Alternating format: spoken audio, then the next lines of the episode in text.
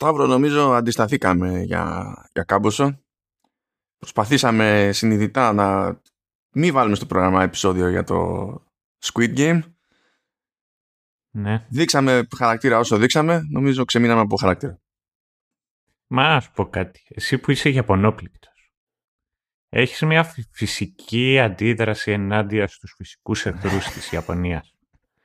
Να σου πω ότι π.χ. εγώ που... Εγώ έχω ιδιαίτερη συμπάθεια στην Αργεντινή, εντάξει. Ε, όπως και να το κάνεις ρε φίλε, με ζορίζει. Εκεί όταν βλέπω τη Βραζιλία να πηγαίνει καλά. Σου συμβαίνει και σένα το ίδιο. Ε, πα, ε, παλιότερα συνέβαινε. Ε, όσο παίρνει ο καιρός, όχι, όχι τόσο. Αλλά η αλήθεια είναι ότι δεν μου φταίνε τόσο τα σκαλώματα των, των Ιάπωνων, όσο μου φταίνουν τα, τα επιχειρηματικά σκαλώματα των, των Κορεατών συνήθως. Και δηλαδή, επειδή τα, παρακολουθώ εταιρείες τέλος πάντων και, και τέτοια, δεν, δεν, δεν, δεν είναι σαν high-end Κινέζοι στα κόμπλεξ. είναι αστείο για την αλήθεια. Ναι, είναι οπότε, ναι. Νομίζω ότι ήδη, ήδη έχουμε εκνευρίσει το, ε, ένα μέρος τέλος πάντων του target αυτού, αυτού του επεισοδίου αλλά we mean well ε, δηλαδή το, το, το... Ε, ο, περίμενα, κάτσα να κάνω εγώ να κάνω statement εγώ είμαι φαν των Ιαπώνων των αυτού Sorry, το παίρνω. Πάει, πε, πε, Είμαι φαν των Κορεατών. Implosion, implosion, τέλος. ναι, αυτό. Είμαι φαν των Κορεατών in general. Είναι, έχουν, είναι μυστήρια με το δικό του τρόπο. Οι Κορεάτες, όπως όλοι, είναι μυστήρια. Λοιπόν, κοιτάξτε να δείτε. Ένα από τα πράγματα που θα προσπαθήσουμε να κάνουμε στα σοβαρά αυτή, σε αυτή την περίπτωση είναι να, να μην σφαλιάσουμε τα ονόματα. Και νομίζω, νομίζω ότι με εξαίρεση ένα, ένα επώνυμο βασικά, ε, νομίζω ότι σε γενικές γραμμές θα το, θα το καταφέρουμε. Έχει πέσει λίγο homework εκεί πέρα ε, και αυτό είναι και το, και το theme μέσα στην όλη υπόθεση γιατί ενδιαφέρον δεν έχει μόνο το Squid Game ο Squid Game ενδιαφέρον έχει και το, όλο αυτό που προέκυψε από το Squid Game ο τρόπος τον οποίο σχολιάστηκε η σειρά ο τρόπος τον οποίο, με τον οποίο ερμηνεύτηκε από δυτικά media και οι ερμηνείες αυτές συνήθως μας αγγίζουν πιο εύκολα εμάς γιατί είμαστε περισσότερο εκτεθειμένοι σε δυτικά media. Και σε εκείνο το πεδίο γίνανε διάφορα λάθη που η οποία έκπληξης προκύπτουν από την πρώτερη ανικανότητα των, των Αμερικανών να συνειδητοποιήσουν ότι υπάρχει και ο υπόλοιπος κόσμος. Οπότε μαθαίνουν για πρώτη φορά ότι κάποια πράγματα που συμβαίνουν πάντα συνέβησαν με το Squid Game, ξέρω εγώ, και τους έκανε εντύπωση. Έχουμε να γελάσουμε τέλος πάντων και να κλάψουμε. Ε, το, θα, το, θα το δούμε. Αλλά σε κάθε περίπτωση ήρθε ήρθε η ώρα. Ήρθε η ώρα. Δεν ξέρω αν έχεις κάποια δική σου εισαγωγή για το θέμα πριν μπούμε σε σειρά. Ναι. Έχω να πω. Έχω να πω λιγάκι για την Κορέα σαν Κορέα και γενικότερα. Διότι άμα είναι η πρώτη σας επαφή το Squid Game με την Κορέα έχετε πράγματα και να δείτε και να κάνετε. Ε, και αυτό το οποίο θέλω να πω είναι ότι μου αρέσει η κουζίνα τους. Ιδιαίτερα. Αλλά και οι ίδιοι νομίζω ότι έχουν πάθος με την κουζίνα τους. Ε, και επίσης θέλω να πω ότι η Κορέα ήταν και όλες από τις πρώτες χώρες εκτός της Ευρώπης που έμαθα μεγαλώνοντας. Δηλαδή έμαθα πρώτα που είναι η Κορέα και μετά έμαθα που βρίσκεται για παράδειγμα η Μεγάλη Βρετανία. Αυτό, αυτό πώς είναι. Όλα αυτά γιατί στο νησί, ναι, γιατί στο νησί που μεγάλωσα ο γείτονάς μου εκεί ένας κύριος είχε πάει στον πόλεμο της Κορέας. Α, πολεμήσει. Αυτό. Και επειδή ο παππούς μου είχε καφενείο, είχα τη τύχη τουλάχιστον στο δικό μου το χωριό να, έχω, να μεγαλώσω με πολλούς παππούδες γιατί ήταν μαζί, τώρα μικρό χωριό, μικρό νησί, εκεί το καφένιο μαζευόντουσαν όλοι, όλοι οι παππούδες εκεί και τους ζούσα. Και αυτός με χαιρετούσε πάντα στρατιωτικά, αλλά με χαιρετούσε με την παλάμη προς τα έξω. Όχι όπως, όπως μας μαθαίνουν εμάς στην Ελλάδα να χαιρετάμε με την παλάμη προ, προς τα μέσα. Αυτό. Και μετά μου, όταν με χαιρετούσε μου έλεγε bye bye και όταν με έβλεπε μου, έλε, μου έλεγε ちょっと待ってね. Το οποίο καλά τέλος πάντων, ναι, οκ. Λοιπόν, μου έλεγε ちょっと待ってね και μου είχε μείνει αυτό, ちょっと待ってね, ちょっと待ってね. Λέω, κάτι λέει θα, θα πάει να πει ちょっと待ってね. Ε, και, καθώ, και όταν ε, μεγάλωσα λοιπόν και εγώ λιγάκι και άρχιζα και έβλεπα άνιμε, ε, είδα ότι αυτό το οποίο ήθελε να πει είναι τσότο Ναι. Όπου το ναι είναι σαν το αγγλικό το it is, isn't it. Ε, όχι ακριβώς. Αυτό στην ουσία μπαίνει πιο πολύ για έμφαση σε αυτή τη, τη φράση. Γιατί όταν του το λέει αυτό κάποιος, του το λέει με τη λογική ή, ή περίμενε λίγο, ή προσπαθεί να του πει πιο ευγενικά ε, όχι, ή ξέρεις τέτοια πράγματα. Οπότε το ναι μπαίνει σαν έμφαση. Δεν είναι απαραίτητο. Μπορεί κάποιος να πει και το τσοτομάτε και να βγει, το, να βγει άκρη. Το οποίο βέβαια είναι ιαπωνικό, δεν είναι κορεάτικο. Αλλά τέλος πάντων. Yeah. Ακριβώς. Και όταν τον ρώτησα εγώ, μα καλά τι είναι αυτό, και μου λέει, γυναίκα μου λέει, Αγόρι μου, εγώ στην Κορέα ήμουν μεγάλο λαγωνικό. Παίρναμε και μετά τη βάρδια στο καφενέ και είχε κοπέλες που τις έπαιρνες στο πίσω δωμάτιο.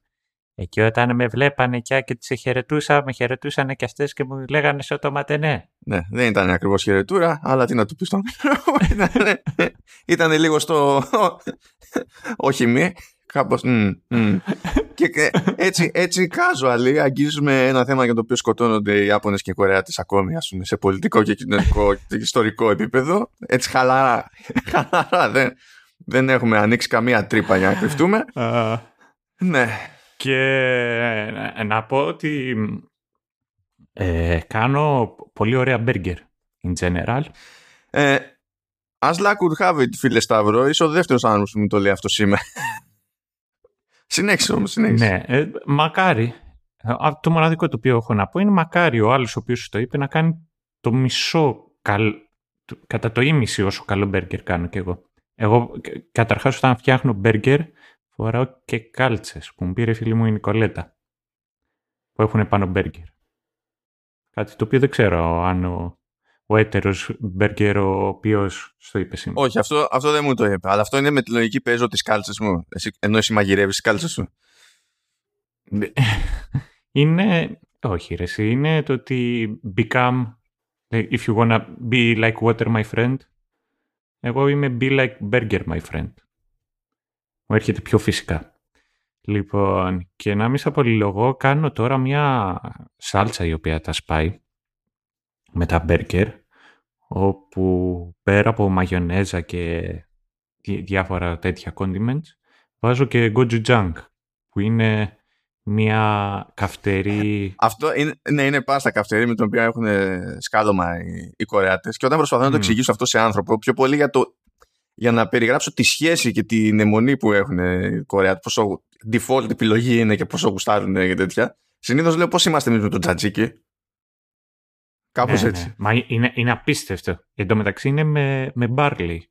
Πώς το λένε αυτό σε ελληνικά; Ε, κρυθάρι, νομίζω. Ναι, με, με, που από αυτό κάνουν και οι Βρετανοί ξύδι, το οποίο τα σπάει. Anyhow. Και αυτή τη σώστη την λέω όσο το ματενέ. Πήγαμε ε, casual, έτσι, οργανικά τελείως, ήρεμα και ομαλά.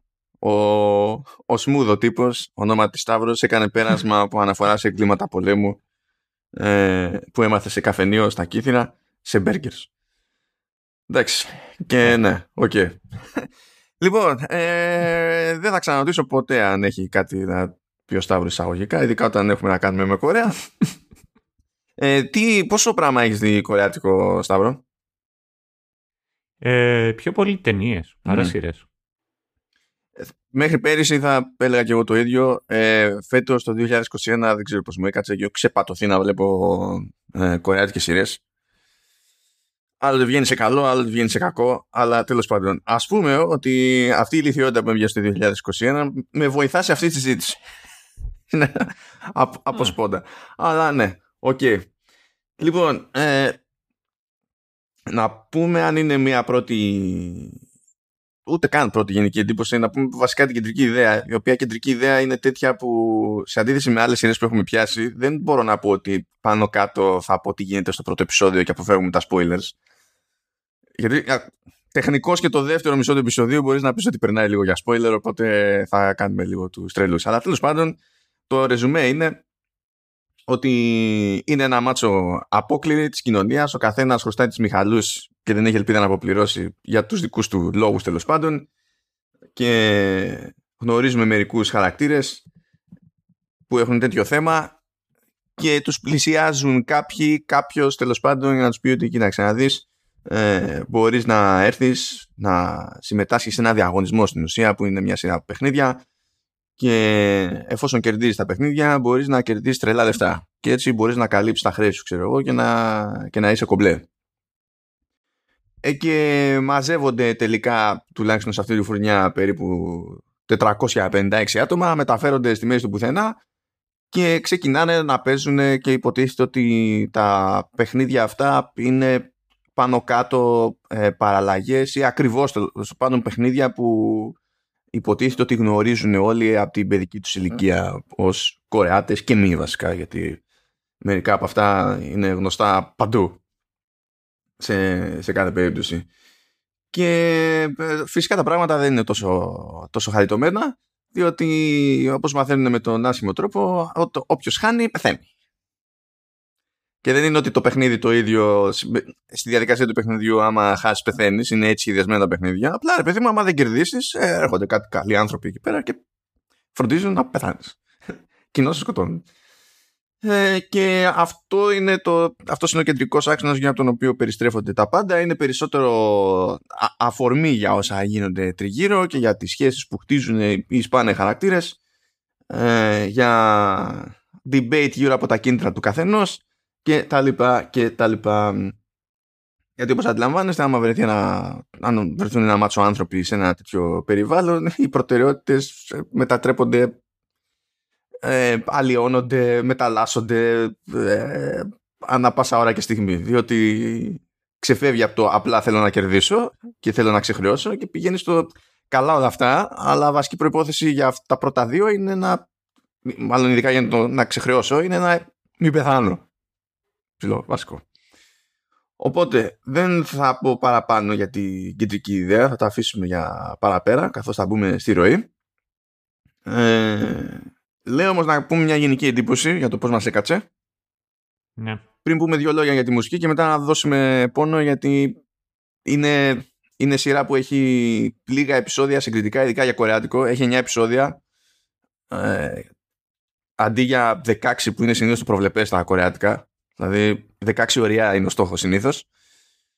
Και όχι μόνο αυτό, ένα από τα 9 επεισόδια δεν είναι καν, ξέρω εγώ, πορείο ή ξέρω εγώ 50 λεπτό. Είναι, είναι μισάωρο, το οποίο είναι επίσης εξαίρεση για οποιαδήποτε ε, κορεατική τηλεοπτική παραγωγή. Αλλά ναι, δεν είχα. Ναι. Για, για πες Σταύρο, πώς σου έκατσε; Mm, νομι... Κοίταξε να δεις. Ε, πιο πολύ... Βασικά σου πω πώς... τι περίμενα όταν ξεκίνησα. Επειδή άκουγα για ένα hype του στυλ ε, αναμενόμενο του Κάζα την Παπέλ, περίμενα και ένα αποτέλεσμα. Θα έβλεπα κάτι αν ε, αλλά Κάζα την Παπέλ. Το οποίο εντάξει είναι δημοφιλές αλλά δεν είναι ιδιαίτερα καλό.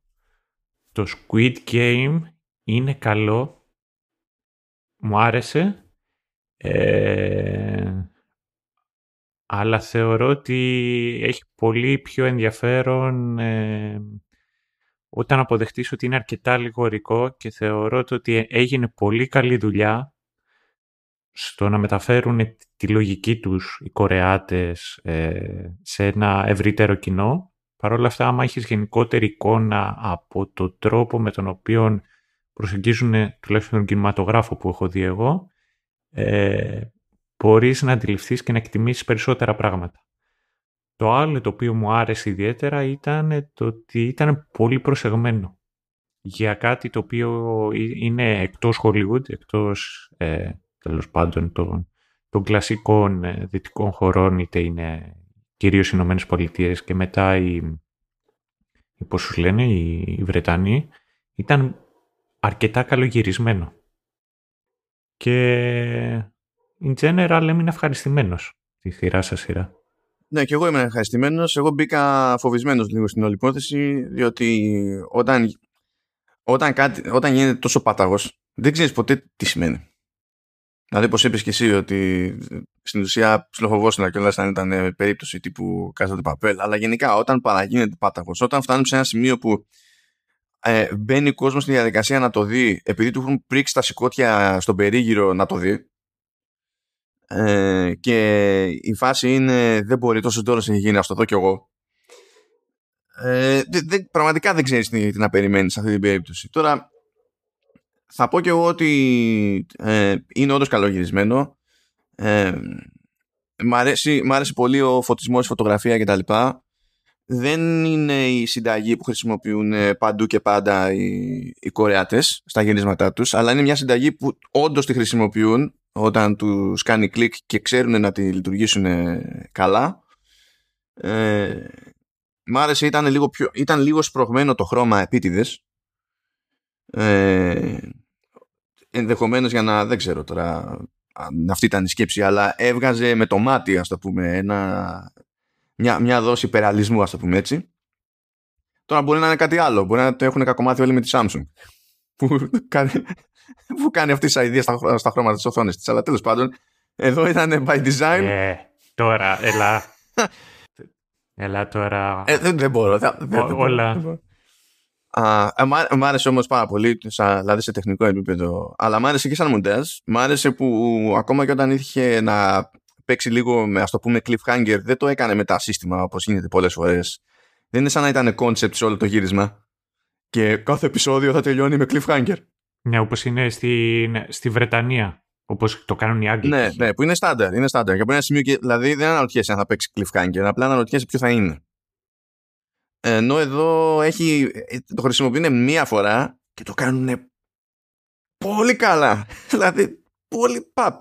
Δεν, δεν τις καίνε τις ιδέες, παιδί μου. Ξέρουν τι, τι κάνουν. Νομίζω ότι και από ερμηνείες τα πήγαμε καλά. Ε, και δεν ήταν σε αντίθεση με άλλα τυπικά έτσι κορεάτικα που έχω δει είτε έχουν να κάνουν με action είτε έχουν να κάνουν με ξέρω, μυστήριο αν είναι αστυνομικά ή όχι ή κομικά ή δεν ξέρω και εγώ τι. Ε, ήταν λιγότερο φλίαρο. Το οποίο δεν νομίζω ότι θα μπορούσα να το πω και καλά αν ο, ο δημιουργός έχει αρκετό budget γιατί του βγήκε πίστη για να το γυρίσει αυτό το πράγμα. Με το ζόρι στη, στην όλη φάση. Ε, αλλά πιστεύω ότι βγήκε και σε καλό τελικά παρά τις όλες τις δυσκολίες που, που είχε ο δημιουργός για να φτάσει ε, μέχρι εδώ πέρα. Ο οποίος δημιουργός είναι Huang Tong Hyuk και τώρα ναι ας πούμε ότι έχει πιάσει την καλή δεν είχε σκοπό να γυρίσει κι άλλο του πρήξαν τα συκώτια επίσης. Και νομίζω ότι είναι θέμα χρόνου να βγει κάτι ακόμα σε Squid Game αλλά φαίνεται ότι ο τύπος ναι. ξέρει τι κάνει γιατί σου λέει καθώς το διαπραγματεύεται με τη Netflix ότι παιδιά ok okay, να κάνουμε ένα κονέ αλλά στο contract, στο συμβόλαιο να πηγαίνει πακέτο και με δέσμευση για χρηματοδότηση για κάποιες μου ταινίες να κάνω στο ενδιάμεσο. Τύπου Christopher Nolan με Warner. Θα σας κάνω ένα Batman αλλά μετά θα μου αφήνει να, να γυρίσει και μια ταινία που με νοιάζει. Κάπως έτσι. Γιατί δεν θέλει να καεί για πάντα στο Squid Game και ελπίζω να ε, έχει συνειδητοποιήσει και ο ίδιος αυτό που πολλές φορές συμβαίνει σε δύο περιπτώσεις ότι άμα βγει ε, δεύτερη δόση Squid Game θα γίνει πάταγος γιατί θα είναι μαζεμένο το hype από πριν θα το δει και κουτσιμαρία ξεκάθαρα. Αλλά ε, αυτό θα πιάσει μία φορά. Η τρίτη σεζόν αν πούμε ότι γίνει η τρίτη σεζόν θα είναι δύσκολο να ξαναπιάσει αυτό το level hype καθώς ο κόσμος συνηθίζει και νομίζω ότι σε περίπτωση που βγει η δεύτερη σεζόν είναι αδύνατο να πατήσει ακριβώς το ίδιο μοτίβο ακόμη και αν θέλει να πατήσει τις ίδιες ιδέες που βλέπουμε στη... στην πρώτη. Υπάρχει λόγος γι' αυτό. Δεν είναι η ώρα να το σχολιάσουμε. Θα το σχολιάσουμε μετά. Ναι. Και εντάξει και μετά σίγουρα και ο δημιουργός μπορεί να μην έχει κάτι άλλο να πει. Και ο τύπος το... Ε, είναι ο δημιουργός του concept έγραψε τα επεισόδια και τα σκηνοθέτησε. Το, δηλαδή, το λατρεύω ήδη. έπαιξε ναι, το άτομο. Ναι. Έπαιξε τελείως. να πω ότι καλή δουλειά έγινε ε, σε γενικές γραμμές τουλάχιστον και στη, και στη μουσική ε, στη, στη μουσική αυτό το κάνουν πιο εύκολα οι Κορεάτες ε, στις τηλεοπτικές σειρές καλά και όχι μόνο στις τηλεοπτικές σειρές ε, το έχουν έτσι ψηλοσυνήθεια να δουλεύουν με πολλαπλούς συνθέτες. Αυτό δεν είναι ότι δεν ισχύει σε δυτικές παραγωγές απλά συνήθως δυτικές παραγωγές με εξαίρεση το οι διαφορετικοί συνθέτες να είναι όλοι μούρες ε, main credit παίρνει ένας. Και οι υπόλοιποι συνθέτουν ε, είτε συμπληρωματικά κομμάτια που δεν θα καταλήξουν στο album του soundtrack είτε και κομμάτια που θα καταλήξουν στο album του soundtrack αλλά φαίνεται μπροστάρις πάντα ρε παιδί μου ο main. ε, οι, οι Κορεάτες συνήθως ε, δηλώνουν παραπάνω ονόματα. Οπότε σε αυτή την περίπτωση ας πούμε μιλάμε για Jung Jae 23 και Park Min Joo αλλά ο main είναι ο Jung Jail και φαίνεται βασικά γιατί ε, ο, από τα 20 κομμάτια που έχει το, το album του, του soundtrack στην ουσία έχω κρατήσει στην άκρη πόσα είναι 7 που εντάξει δεν είναι το καλύτερο ποσοστό των εποχών αλλά δεν είναι και sad. Και τελείως τυχαία είναι όλα του Jung Jail. Οπότε δεν, δεν πήγα επίτηδες αλλά συνέβη συνέβη. Οι υπόλοιποι φαίνεται να καλά και ο ίδιος αλλά οι υπόλοιποι νομίζω ότι τείνουν να έχουν κομμάτια που λειτουργούν μεν όταν συμπληρώνουν μια σκηνή αλλά λιγότερο ως μεμονωμένα ας πούμε να πεις ότι ξέρεις, τα κρατάω στην άκρη για να, για να τα ακούσω ή δεν ξέρω κι εγώ τι, τι άλλο βέβαια θα πεις, κάτσε, καλός είναι αυτός ο Jung Jae-il, γιατί δεν μου θυμίζει τίποτα. Μάλλον γιατί μου θυμίζει κάτι αυτό που ακούω, αλλά δεν μου θυμίζει τίποτα ο Jung Jae-il. Και κάνεις μια έτσι και λες, Α, είχε γράψει το soundtrack του Parasite. Α, εντάξει, ευχαριστούμε Jung Jae-il. Κατάλαβα λοιπόν γιατί μου κάνανε, μου κάνανε κλικ μόνο δικά σου κομμάτια. Από εδώ πάνε και οι άλλοι. Ως συνήθως τα έχω μαζέψει. Έχω μαζέψει την εφτάδα. Παίζουν playlists, Apple, Apple Music και Spotify. Πίνει σημείο του επεισοδίου. Υγιένεται. Και Spoiler time, τι λες; Ναι, να πω κάτι. Για όλους όσους δεν θα ακούσουν από εδώ και πέρα, διότι δεν έχουν δει τη σειρά, ε, αν είσαστε λίγο περίεργοι και θέλετε να δείτε κάτι περισσότερο από τον, από τον κορεατικό κινηματογράφο, ε, να δείτε το Old Boy. Ναι, βασικά νομίζω ότι μετά από τόσα χρόνια αν δεν σας το έχει πει αυτό έστω ένας φίλος σας, πρέπει να ξανατσεκάρετε τι σοϊ φίλους έχετε. Ναι, εντάξει, μπορεί και να μην το ξέρει. Δεν είναι, είναι λίγα κοινή. Ένα και μετά δύο έχουν περάσει χρόνια και από το ναι. Εδώ έχουν περάσει χρόνια από το Hollywoodiano remake του Ναι, ναι, ναι. Το, το οποίο ήταν το πρώτο MCU πριν από το MCU. Γενικά, αν, αν, είναι, αν αναρωτηθεί κανένας πιο old boy να δω, γιατί να μην δω το δυτικό που να μπλέκω με τα κορεάτικα, όχι δείτε το κορεατικό. Ναι, ισχύει. Ε, γιατί αλλάζει ιδιαίτερα το τέλος. Ε, νομί... Για μένα το All Boy τώρα, καλά πιάνω και τέτοιου είδους κουβέντες, αλλά για αυτό το λόγο κάνουμε το podcast. Λοιπόν, για να λέω κι εγώ τι... τις μπουρδες μου. Ε, για αυτό το λόγο δεν κάνουμε podcast. Με ρωτά, με ρωτάς, δηλαδή. ναι. λοιπόν, ε, τέλος πάντων.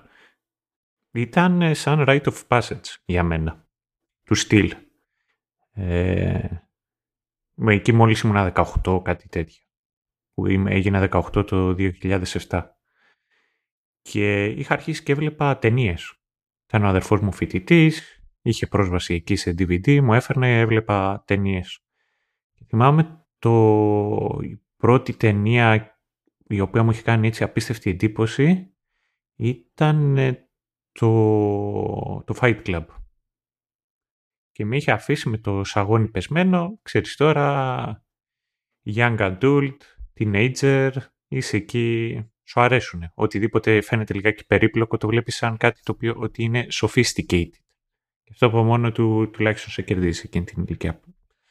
Ε, και πήγα πολύ μικρός φαντάρος και ενώ έκανα θητεία γνώρισα παιδιά τα οποία ήταν μεγαλύτερα από μένα και τα, και τα παιδιά αυτά σπουδάσαν στο εξωτερικό και ήταν όλοι τους πολύ συνεφίλ. Και επειδή τους είχα πει ότι είχα αρχίσει να βλέπω ταινίες κτλ., μου δώσαν μια λίστα από ταινίες για να δω. Και, και οι δύο μου είπαν σαν πρώτη το, το Boy. Και είχα πάει και μετά με την άδεια της ορκομοσίας ήταν το πρώτο πράγμα που πήγα και έκανα. Μπήκα στη διαδικασία, το κατέβασα και πήγα και είδα το Old Boy. Και για να είμαι ειλικρινής, δεν είχα πιάσει ακριβώς το θέμα σαν θέμα. Και όταν μετά ξαναβρεθήκαμε στο κέντρο εκπαίδευσης πριν πάρουμε φύλλο πορείας ο καθένας για τη μονάδα του, είχα, θυμάμαι ότι κάθισανε και μου το εξηγήσανε ένα-ένα το concept και είναι και συγκεκριμένη ταινία και ο τρόπος με τον οποίο μου, τα εξηγήσανε είναι και ένας από τους λόγους για τους οποίους μπήκα από τότε στη διαδικασία να κάθομαι να αναλύω ταινίες, σειρές, video games κτλ.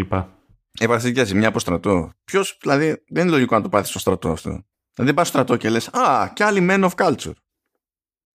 Ναι. Μα είναι εκεί. Είναι ο Θάνος ο Γεμενής και ο Νίκος Φασλαματζής.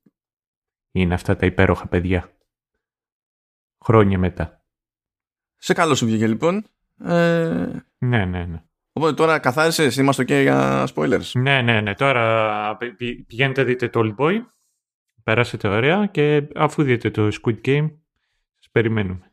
Ε, ναι, βασικά αν έχετε δει το, το Old Boy ε, θα βοηθηθείτε και στην περίπτωση του, του Squid Game διότι ε, διότι θα καταλάβετε. Αυτό, ok, okay, πάμε. Ναι. Spoiler time λοιπόν, ε, αλλά το ξεκινήσουμε ήπια γιατί πρέπει τουλάχιστον να βάλουμε σε μια σειρά λίγο του, τους χαρακτήρες. Ο βασικός, βασικός, βασικός χαρακτήρας. Ε, κάτσε, πέρασε εδώ κάτι. Είναι ο Γκιούν, παρότι τέλος πάντων στα λατινικά τον έχουν γράψει Γκιχούν. Υπάρχουν κάποιες, κάποια θέματα εκεί στο τι έχουν κάνει με romanization στα κορεάτικα. Αλλά anyway, είναι ο Γκιούν, ο οποίος ε, φαίνεται να μην έχει τον ηλιομήρα, ζει με τη, με τη μάνα του, δανείζει τη λεφτά από εδώ και από εκεί, καίγεται στο, στο τζόγο, μια χάνει, μια κερδίζει, χρωστάει στους λάθους ανθρώπους, ε, είναι χωρισμένος, έχει μια κόρη που στην ουσία δεν τη βλέπει, μια γυναίκα που δεν τον πάει μία και έχει, και έχει ξαναπαντρευτεί. Προσπαθεί τέλος πάντων να βγει από την τρύπα μέσα στην οποία έχει, έχει καταλήξει και κάπως έτσι υποτίθεται ότι έχει ανάγκη τα χρήματα που του τάζουν σε αυτή τη διοργάνωση. Α, από την ίδια γειτονιά, αλλά στην αρχή άφαντος ε, και υποτίθεται ο επιτυχημένος γειτονιάς, ο μορφωμένος, ο μεγαλοπιασμένος κτλ. είναι ο Τσο Σανγού. Ε, ο Σανγού, να το πούμε έτσι, βλέπουμε τα επώνυμα τώρα, δεν έχει νόημα. Ε, ο, ο οποίος ναι, μεν φαίνεται ότι είναι επιτυχημένος, αλλά έπαιξε με τα λάθος λεφτά στις λάθος επενδύσεις και τα κάψε όλα. Και τα κάψε τόσο όλα που δεν είναι το κυνηγάει ε, κάποιος το κογολίφο, είναι το κυνηγάει το κράτος. Οπότε, μ, γιατί καβάντησε χρήματα από πελάτες και τα, και τα έριξε εκεί που δεν έπρεπε. Α, θα προσπεράσω λίγο ένα για να συνεχίσουμε με τους παίχτες. Ε, Υπάρχει η Σεμπιόκ που υποτίθεται ότι κατάφερε και ξέφυγε από τη Βόρειο Κορέα μαζί με τον μικρό της αδελφό. Ε, στην προσπάθεια αυτή γιατί πήγανε να την κάνουν οικογενειακώς ε, έχασε τον πατέρα της και δεν κατάφερε να περάσει τα σύνορα η μητέρα της. Οπότε το concept είναι ότι θέλει ένα μάτσο φράγκα για να καταφέρει πρώτα απ' όλα να πάρει πίσω τον αδελφό της που τον έχει αφήσει σε ορφανοτροφείο και να καταφέρει να φέρει και τη, και τη μητέρα της στη, στη Νότιο Κορέα είχε κάνει ήδη μια απόπειρα, ο μεσάζοντας απίστευτο. Έφαγε τα λεφτά που είχε πάρει από τη Σεμπιό πακέτο. Ε, έχουμε επίσης ε, τον Ιλνάμ. Ο Ιλνάμ είναι ένας γεράκος με εμφανή σαπίλα οργανικού, σε οργανικό επίπεδο. Έχει σου λέει και ε, καρκίνο, όγκος στον εγκέφαλο, είμαστε του θανατά. Who cares? Let's do it. Α, έχουμε επίση τον Doc ο οποίος Doc είναι κλασική περίπτωση ε, κακοποιού, ε, που είναι συμμορήτης ο τύπος, είχε φιλοδοξίες. Everybody gangster. Ναι, κάτι τέτοιο. Ε, αποφάσισε ότι ήταν καλή ιδέα να λουφάρει λεφτά και από τους ανωτέρους του. Not cool. Έπαιξε, κατάφερε να παίξει και να χάσει λεφτά και στις Φιλιππίνες ακόμη. Και όταν τον είχαν πάρει χαμπάρι στην Κορέα, σου λέει γιατί να μην, να μην πάρουν χαμπάρι και στις Φιλιππίνες. Τον κυνηγάνε όλοι, τον κυνηγάνε οι υπόλοιποι από τη συμμορία του, οι ανώτεροι του και μη, τον κυνηγάνε Φιλιππινέζοι collectors που έχουν έρθει από τις Φιλιππίνες για την πάρτι του και τα λοιπά. Υπάρχει επίσης ο, ο Αλή, ο, ο οποίος είναι ε, υποτίθεται ο Πακιστανός στο, στους, στους main παίκτες που είναι παράνομα στη, στη χώρα, είναι μαζί με την οικογένειά του έχει θέματα εκεί με την εργοδοσία γιατί τον εκμεταλλεύονται και δεν τον πληρώνουν και αυτόν και άλλους μαζί οπότε καταλαβαίνετε είναι το, τα προφανή σχόλια εκεί πέρα ε, και υποτίθεται ότι θέλει να καταφέρει να μαζέψει λεφτά για να είναι ok με την οικογένειά του και στη τελική να σκοτούν να φύγουν κιόλας. Και υπάρχει και η Μινιό, η οποία είναι μια σκοπαθής τύψα. Νομίζω ό,τι και άλλο και να σκεφτώ. ναι, δεν μπορείς να το περιγράψεις καλύτερα. ναι, ναι, ό,τι άλλο και να προσπαθήσω να πω δεν. Ε, ε, αυτοί είναι οι παίχτες στους οποίους εστιάζει πάνω από όλα το story. Δεν είναι οι μόνοι, ε, αλλά αυτή είναι η βασική. Περιφερειακά έχουμε τον Τζούνο, ο οποίος είναι αστυνομικός που υποψιάζεται ότι κάτι περίεργο παίζει με την όλη φάση και υποτίθεται ότι μέσα σε όλα αγνοεί το αδελφός του και θέλει να καταλάβει τι έγινε και κάπως μπλέκει με όλη αυτή την κατάσταση Οπότε τώρα εντάξει, δεν θα περιμένω από κανένα να θυμάται ονόματα, θα τα συνηθίζετε στην πορεία. Αλλά ε, τέλος πάντων έχετε πάρει χαμπάρι με τι άτομα υποτίθεται ότι έχουμε να κάνουμε σε, σε πρώτη φάση. Anyway, όλοι αυτοί καταλήγουν για τους λόγους αυτούς και λένε ok. Ε, το recruitment έχει φάση βέβαια γιατί τους τα πάρει η διοργάνωση και τους στέλνεις στην ουσία έναν τύπο που είναι σαν φάση κάνουμε promotion και τους βάζει να παίξουν ένα πιο απλό παιχνίδι και του, σε, σε κάθε νίκη τους δίνει καλά λεφτά. Έτσι τους δημιουργεί την εντύπωση ότι άμα παίξουν τέλος πάντων καλά και στην τελική παρόμοια παιχνίδια θα είναι λογικά θα πιαστούν στο τάλιρο και τους αφήνει μετά μια κάρτα και λέει ξέρω εγώ πάρε τηλέφωνο σε αυτό το νούμερο και εκεί κανονίζουν αν θέλουν να παίξουν πρέπει να πούνε το, το, όνομά τους ε, και σε συγκεκριμένη μετά ε, ημέρα και ώρα περνάει το βανάκι, τους μαζεύει, τους, τους κοιμίζει για να μην ξέρουν που πάνε και ξυπνάνε κάπου. Είναι, είναι κάπως έτσι. Μαζεύονται λοιπόν 456 και ε, βρίσκονται σε ένα περιβάλλον που στην ουσία είναι σαν, να, σαν ένας τεράστιος θάλαμος στο, στο στρατό και μοιράζονται όλοι τέλος πάντων τον, τον ίδιο χώρο και καταλήγουν σε ένα μέρος που τέλος πάντων ε, όλοι οι υπόλοιποι, όλο το προσωπικό ε, είναι με φόρμες ε, με συγκεκριμένο χρωματισμό και με, και με μάσκες. Ε, θα μας απασχολήσει λίγο αυτό σε λίγο. Ε, και τέλος πάντων καλούνται να υπογράψουν ένα συμβόλαιο για τη συμμετοχή τους. Και τους εξηγεί, ρε παιδί μου, εκεί ένας τύπος που είναι στο ρόλο captain, ότι κοιτάξτε να δείτε οι, οι όροι είναι συγκεκριμένοι σε, σε κάθε περίπτωση λέει άπαξ και ξεκινήσετε δεν μπορείτε να πείτε τα παρατάω και σηκώνομαι και φεύγω ε, όποιος χάσει ε, είναι, ε, γίνεται eliminate και δεν τους εξηγούν σε πρώτη φάση τι σημαίνει αυτό. Οπότε θα το μάθουν μετά το πρώτο παιχνίδι ε, και ε, τρίτος ε, κανόνας είναι ότι σε περίπτωση που από τους παίκτες που μένουν ε, πάνω από τους μισούς που είναι ότι δεν θέλουμε να συνεχιστούν τα παιχνίδια ε, ψηφίζει, δηλαδή γίνεται ψηφοφορία και τότε αν όντως είναι πάνω από τους μισούς που δεν θέλουν τότε ακυρώνονται όλα και επιστρέφουν όλοι πίσω και τα χρήματα μοιράζονται στους eliminated και στους νεκρούς στις οικογένειές τους τα χρήματα που έχουν μαζευτεί. Ποια χρήματα που έχουν μαζευτεί υποτίθεται ότι έχουν βάλει μια συγκεκριμένη αξία αναζωή που χάνεται. Οπότε κάθε φορά που πεθαίνει κάποιος από τους παίχτες ε, το χρηματικό έπαθλο ανεβαίνει. Νομίζω βάζουν ε, τι ήταν, ήταν ε, 100 εκατομμύρια won. Το θυμάμαι καλά. Α, δεν θυμάμαι. Πολλά λεφτά ήταν πάντως. Τώρα το 100 γιατί το, το κορεατικό του won είναι πιο αστείο και από επαναφορά στη δραχμή. Sorry, αλλά δεν φταίω. Δηλαδή, 100 ε, εκατομμύρια won είναι 73.000 ευρώ. Δηλαδή είναι όντως πιο γιούχου το won σε σχέση με τη δραχμή. Mm. τα... Πόσο θα βγαίνει, πόσες δραχμές βγαίνει, 70 τόσο. Τι 70 τόσο. 70 κάτι χιλιάρικα ευρώ, πόσα εκατομμύρια θα ήταν σε δραχμές; Τα 3 εκατομμύρια είναι... Τα 3 χιλιάρικα είναι ένα εκατομμύριο, σωστά; Ε, ναι, τα 3 χιλιάρικα είναι ένα εκατομμύριο. Ναι. 3 χιλιάδες ευρώ είναι ένα εκατομμύριο δραχμές. Ναι. Εδώ, άμα βάλεις τέτοιο, ένα, ένα εκατομμύριο won, είναι πόσο; Ε, ένα εκατομμύριο έβαλα. Ναι, ένα εκατομμύριο won είναι 730 ευρώ. Ναι, εντάξει, καλά είναι. Ναι, είναι, είναι λίγο φαν. Ε, και τέλος πάντων ανεβαίνει το πράγμα, ανεβαίνει, ανεβαίνει, ανεβαίνει. Και το concept είναι ότι μόλις υπολογίσουμε το πόσοι παίχτες είναι εκεί πέρα, μιλάμε για δεκάδες δισεκατομμύρια won. Τέλος πάντων, it is what it is. Ε, είχε τη ώρα να, να παίξουν λοιπόν το πρώτο παιχνίδι, το οποίο το ονομάζουν Green Light, Red Light.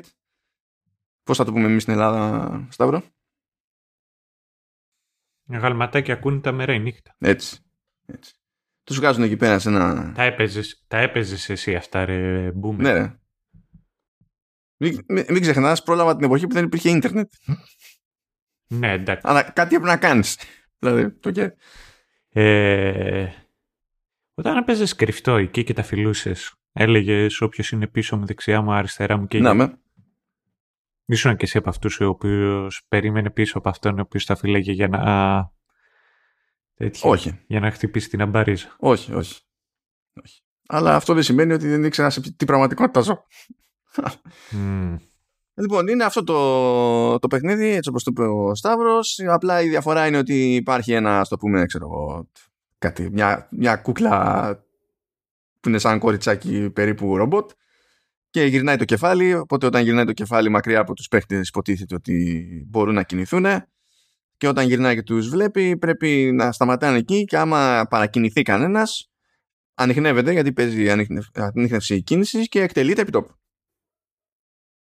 Εκεί προφανώς φρικάρουν όλοι ας πούμε και αντιδρούν και αρχίζουν και τρέχουν προς την άλλη μπάντα για να ε, δραπετεύσουν το οποίο δεν βγαίνει σε καλό οπότε πεθαίνουν μαζικά και κάπως έτσι από τους ε, 456 παίκτες πεθαίνουν με τη μία στο πρώτο παιχνίδι 255 όχι; Ε, ναι σωστά 255 μπαμ μπαμ. Ε, και τυχαίνει σε αυτό το πρώτο παιχνίδι και επεισόδιο να βλέπουμε τον Αλή να σώζει τον Κιούν ο οποίος είναι στη βάση που πάει να φάει τούμπα την ώρα που δεν πρέπει και τον πιάνει και τον κρατάει για όση ώρα μένουν ακίνητοι με το ένα χέρι ο, ο Μέγας Αλή. Και κάπως έτσι στην ουσία με εξαίρεση τη γνωριμία που είχε ο Γκιούν με τον, ε, με τον Τσάνγκου που γνωρίζονται είναι από την ίδια γειτονιά και ας το πούμε μια γνωριμία με τη Σεμπιό που του είχε κλέψει κάτι λεφτά ε, είναι που πάνε να χτιστούν λίγο λίγο κάποιες σχέσεις ας πούμε μεταξύ των χαρακτήρων. Εδώ θα κάνω ένα, μια γρήγορη παράκαμψη να πω λίγο για, τη, για τα σύμβολα εκεί στις μάσκες κτλ. Ε, πρώτον θέλω να πω ότι αισθάνομαι έκπληκτος που δεν, δεν είχε κάποιο τη λάθος φαϊνή ιδέα στη Sony να προσπαθήσει να μηνύσει την παραγωγή επειδή και καλά χρησιμοποιεί τρία από τα τέσσερα σύμβολα που έχει πατεντάρει η Sony ως κόμπο βέβαια για το PlayStation. Θα ήταν λυπηρό διότι αυτά τα σύμβολα ε, σε μεγάλο μέρος της Ασίας ε, είναι, είναι γνωστά και με τον έναν με τον άλλο τρόπο είναι και μέρος ε, παιχνιδιού. Ε, ένας λόγος δηλαδή που ε, τα έχουμε λόγω Sony και PlayStation και τα λοιπά είναι επειδή αυτά τα σύμβολα τα τέσσερα τα χρησιμοποιούν παιδιά για να ζωγραφίσουν και υποτίθεται ότι κάνουν σχέδιο χρησιμοποιώντας μόνο αυτά τα σχήματα και τα συνδυάζουν μεταξύ τους. Ναι, συν το X συν και με αυτά τα τρία υπάρχει και το X. Όχι, υπάρχει η τετράδα. Η τετράδα που ξέρεις από PlayStation είναι, ναι. είναι χαρακτηριστικά σύμβολα από, από αυτό που περιγράφω. Δεν ξέρω αν ακριβώς το ίδιο ισχύει και στην Κορέα, αλλά τουλάχιστον στην Ιαπωνία ισχύει. Ναι. Και αν δεν κάνω λάθος, π.χ. στην Ιαπωνία δεν το λένε X, το λένε Cross. Ναι, το λένε Cross. στην ουσία περιγράφουν ε, το ότι τέμνονται οι γραμμές και δεν τους ενδιαφέρει το ότι με τι γράμμα μοιάζει, γιατί δεν είναι στην καθημερινότητά τους στο γράμμα X. Οπότε. ή το Χ, τέλος πάντων. Τώρα μόλις μου θύμισες, όχι ότι εδώ πέρα στην Ελλάδα λέμε καμιά φορά Χ, αλλά το άλλο που με θίγει περισσότερο που βλέπουν τρίγωνο και το λένε Πάτα το Δέλτα. Δέλτα. Ε, ρε φίλε. Πώς, πώς, γιατί λες, θα, θα πεις θα πεις το, θα πεις το cross, θα το, θα το πεις Χ. Το τρίγωνο θα το πεις Δέλτα και καλά. Το κύκλο θα το πεις όμικρον. Μπράβο. Okay. Και μετά φτάνεις στο τετράγωνο και πρέπει κάτι να κάνεις με αυτό. Και δεν υπάρχει περίπτωση να το πεις κάποιο γράμμα. Δεν καταλαβαίνεις ότι έχεις πιάσει το λάθος μοτίβο για την περίσταση. Ακόμα και αν πεις ότι το αποδίδω στα ελληνικά. Έλα τώρα, όχι. Μια χαρά, ρε. Όχι, ρε. μια χαρά, όλα μπόμπα. Anyway. Ε, υπάρχουν αυτά τα σύμβολα. Είναι, όλοι οι περισσότεροι δηλαδή του προσωπικού είναι με κάτι μπροζ φόρμες εκεί πέρα και, και κουκούλες και χρησιμοποιούν κάτι μάσκες που είναι μάσκες τύπου όπως χρησιμοποιούν ξέρω εγώ στο κέντο και τέτοια περίπου ε, και δεν φαίνονται τα πρόσωπά τους αλλά κάθε μάσκα έχει ένα σύμβολο είτε έχει ε, τρίγωνο είτε έχει κύκλο είτε έχει τετράγωνο. Αυτό ένα από τα πράγματα που μου άρεσαν πάρα πολύ είναι ότι δεν μπαίνει κανείς στη διαδικασία εντάξει που και που όταν έχουν κανένα χαρακτήρα που δεν έχει πιάσει το νόημα και καλά, ξέρεις, τους πετάνε λίγο την πληροφορία, αλλά για το για μεγάλο διάστημα, καθώς προχωράς και το βλέπεις, και ειδικά τώρα στην αρχή, δεν μπαίνει κάποιος στη διαδικασία να σου εξηγήσει την ώρα Δηλαδή, βλέπεις ότι υπάρχουν διαφορετικά σύμβολα σε διαφορετικούς τέλος πάντων τύπους, ε, αλλά δεν μπαίνουν ούτε οι ίδιοι που εξηγούν όλα τα υπόλοιπα για το πώς παίζει η όλη φάση στους παίχτε, δεν εξηγούν ούτε οι ίδιοι τι, αν παίζει κάποιο είδους ιεραρχία. Καταλαβαίνεις ότι υπάρχει διαφορά, αλλά δεν είσαι σίγουρος με το καλημέρα για την ιεραρχία. Αλλά παρατηρώντας και μόνο το τι κάνουν, ε, και φροντίζει, φροντίζει η παραγωγή να υπάρχουν αρκετές τέτοιες σκηνές όπου να βλέπεις ξανά και ξανά ότι διαφορετικοί τύποι με άλλα σύμβολα ασχολούνται με συγκεκριμένα είδη δραστηριότητας. ας το πούμε έτσι ε, καταλήγεις πριν σου εξηγήσει κανένας να μπορείς να καταλάβεις ποια είναι η ιεραρχία και αυτό για μένα είναι, είναι καλό design και εκεί με τη μία συμπάθησα ακόμη περισσότερο αυτό που μόλις είχα ξεκινήσει να βλέπω. Ε, και, και τέλος πάντων το εξηγούν, αλλά είναι αρκετά αργότερα. Ακριβώς. Που λέει οι εργάτες, οι στρατιώτες και οι διοικητές. Ναι και καλά ε, γενικά staff είναι οι... αυτοί με τον κύκλο ό,τι και αν κάνουν τέλος πάντων πότε μαγειρεύουν, πότε δεν ξέρω αλλά δεν είναι staff ε, αυτή με το τρίγωνο στην ουσία είναι φυλάκες κοινοπλισμένοι και αυτή με το τετράγωνο είναι οι λεγόμενοι captains που κουμαντάνουν όλους τους υπολείπους. Και βλέπουμε και έναν τύπο που έχει άλλα ντάνον μάσκα και δεν έχει κάποιο σύμβολο, αλλά εκείνος έχει και άλλο χρώμα ενδυμασία, είναι γκρίζο, που αυτός υποτίθεται ότι είναι ο frontman. Είναι αυτός που στην ουσία είναι στην κεφαλή της όλης διοργάνωσης και κουμαντάρει γενικά την, την όλη φάση. Ε, είναι καλό design αυτό. Ε, θα, μ' άρεσε πάρα πολύ αυτή η λεπτομέρεια ότι μπήκε στη διαδικασία ο δημιουργός και το σκέφτηκε έτσι και ότι δίνει το περιθώριο δηλαδή φροντίζει να είναι σαφής ο διαχωρισμός αισθητικά στο μάτι και δίνει το περιθώριο με απλή παρατήρηση να βγάλεις άκρη. Είναι από αυτά τα πράγματα που λες ότι μπορεί να προσγειωθώ σε μια χώρα, να μην ξέρω τη γλώσσα, να μην έχω ιδέα, αλλά παρατηρώντας κάποια πράγματα θα τα πάρω χαμπάρι. Και αυτό το έχει υπολογίσει, ας πούμε, σαν, σαν φάση. Δηλαδή και κάποιος που δεν βάζει υπότιτλο και δεν καταλαβαίνει τίποτα, ε, ούτε καν την εξήγηση που έρχεται πολύ αργότερα, που λέει Σταύρο, ε, αυτό το καταλάβει. Και γούσταρα because reasons. Αλλά τέλος πάντων, ok. Okay. Anyway, πολύ τραβηθήκαμε με αυτό το πρώτο επεισόδιο, αλλά έπρεπε να βάλουμε βάσεις που ελπίζω να είναι αρκετά γερές για την περίσταση. Πάμε λοιπόν έχουν φρικάρει όλοι, σου λέει είστε τρελοί, δεν πάνε να χρωστάμε, ε, να, κάνουμε, να ψηφίσουμε, να σηκωθούμε να φύγουμε. Και γίνεται η ψηφοφορία, ο Γκίουν λέει όχι, να μην συνεχίσουμε, έχει φρικάρει. Ο Σανγκού σου λέει τι να βγω έξω, απλά να με συλλάβουν, θα μπω φυλάκα. Ναι, να συνεχίσουμε. Τέλος πάντων, μοιράζονται οι ψήφοι και στο τέλος ε, θα κρυθεί φαίνεται με swing vote. Δηλαδή είναι τι θα ψηφίσει ο τελευταίος. Ο οποίος τελευταίος είναι ο Παπούλης είναι ο, ο Ιλνάμ. Σε εκείνη τη φάση δεν ξέρουμε καν ότι είναι ο Ιλνάμ και ε, δεν έχει πει το όνομά του και έχει τέτοιο. Δηλαδή ήταν βάσανο αυτό. Ούτε η Σεπιόκ έχει πει το όνομά της. Ήταν βάσανο γιατί σε όλες μου τις σημειώσεις έγραφα grandpa, grandpa, grandpa, grandpa, grandpa. Yeah, γιατί δεν έγραφες τον, ε, τον αριθμό; Ε, γιατί ήθελα να έχω ε, τέτοιο. Μετά θα έπρεπε να θυμάμαι ακριβώς τι είναι ο αριθμός.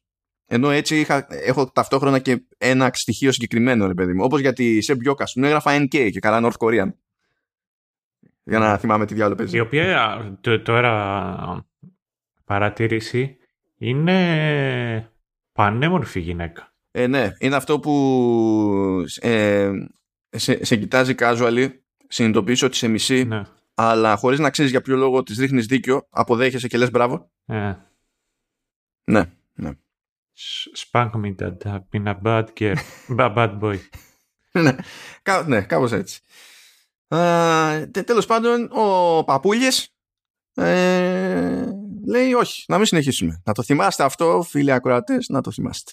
Να το θυμάστε. Θα φανεί χρήσιμο. Λέει τέλος πάντων, λένε οι διοργανωτές: Ok, okay, κανένα πρόβλημα. Θα μοιραστούν τα χρήματα που έχουν μαζευτεί όπως είχαμε πει. Ε, είστε όλοι ελεύθεροι να φύγετε. Θα σας πετάξουμε εκεί στις γειτονιές σας. Ε, να ξέρετε πάντως πως ε, αν κάποιοι, επειδή υπάρχουν και αυτοί που θέλανε να παίξουν, ξέρω εγώ, ε, αν παραπάνω από τους μισούς που έχουν μείνει θελήσουν να επανέλθουν στο, στο παιχνίδι, ε, σε άλλη ημερομηνία να ξέρετε ότι θα σας δώσουμε αυτή την ευκαιρία. Και ok, okay, κομπλέ. Οπότε έχουμε την ευκαιρία να δούμε λίγο τους χαρακτήρες αφού έχουν πάθει αυτό το σοκ ε, πώς το αντιμετωπίζουν ε, επιστρέφοντας για λίγο στην καθημερινότητά τους. Ο Γκίον παρότι είναι απόκληρος της κοινωνίας, ας πούμε, και χρειάζεται λεφτά κτλ., φρικάρει τελείως, προσπαθεί να, πει, να πάει στην αστυνομία για να τα εξηγήσει. Φυσικά τον παίρνουν για τρελό. Ο μόνος που δεν τον παίρνει ακριβώς για τρελό είναι ο Τζουνό. Ο οποίος είναι επίσης αστυνομικός και σου λέει κάτι, κάτι off είναι εδώ πέρα για να δούμε. Α ακολουθήσουμε κανένα. Α ψαχτούμε λίγο να δούμε τι, τι διάλογο. Ο Γκίουν εδώ μεταξύ μαθαίνει ότι η μητέρα του ε, είναι διαβητική και θα πρέπει να τη κόψουν τουλάχιστον πατούσα από ό,τι φαίνεται. Δεν έχει φράγκα ε, για να καλύψει το, το έξοδο, αρχίζει ζητάει λεφτά από οπουδήποτε, ακόμη και από την πρώην γυναίκα του. Καταλήγει και παίρνει λεφτά από τον νυν άντρα της πρώην γυναίκας του. Καλά με την προϋπόθεση να μην ξαναπατήσει ποτέ πουθενά και να μην ξαναδεί την κόρη του κτλ. Λυγίζει εκεί ο Γκιούν, δεν την παλεύει. Όχι, ξέρω εγώ, ok. Okay. Καταφέρνει και βρίσκεται με τον παππούλι. Τα πίνουν και τα τρώνε εκεί πέρα. Ε, εν τω μεταξύ τρώγανε σε κάποια φάση τέτοια ράμεν. Ναι, ναι. Λέγανε τα... Ομά ράμεν. Ε, τρώγανε ράμεν που τα λένε ραμιόν και τα είχαν χυμαδιό. Δηλαδή ούτε βρά, βράσιμο ούτε τίποτα. Είχαν βγάλει το μπλοκ εκεί που ήταν ξερό, το σπάγανε κομμάτια και το τρώγανε σαν να ήταν ε, ξηροκάρπι. Ναι.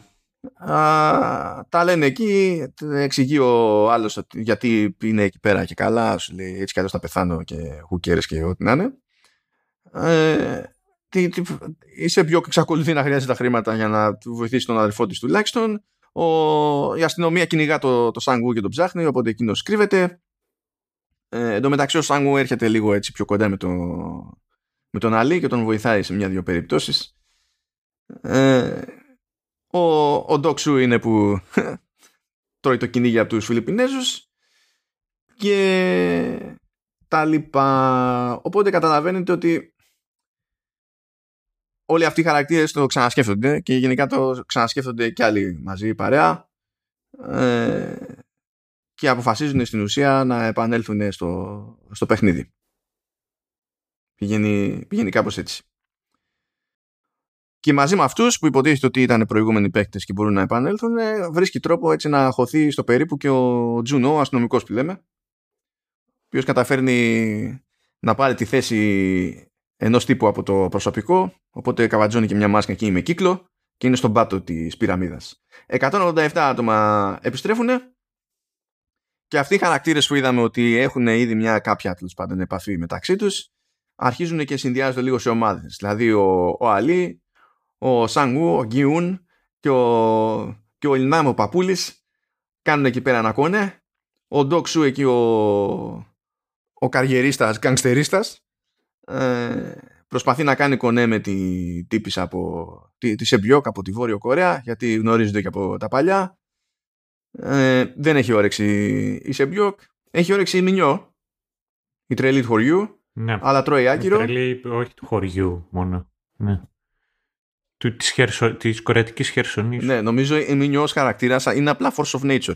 Είναι κάτι το οποίο παθαίνεις και μαθαίνεις να ζεις με αυτό. Απλά ελπίζεις να μην το πάθεις. Δεν είναι. Αλλά δεν μπαίνει στη διαδικασία να προσπαθείς να φαστείς σε λογική για να... Απλά δεν το κάνεις. Α, βλέπουμε επίσης ένα, έναν τύπο που είναι γιατρός και εκεί που παίζει φαΐ συνήθως και τα λοιπά κά, κάποιος σου στέλνει, του πετάει ραβασάκια και με τα πολλά συνειδητοποιούμε ότι στην ουσία του λέει ποιο είναι το επόμενο παιχνίδι. Οπότε παίζει cheating.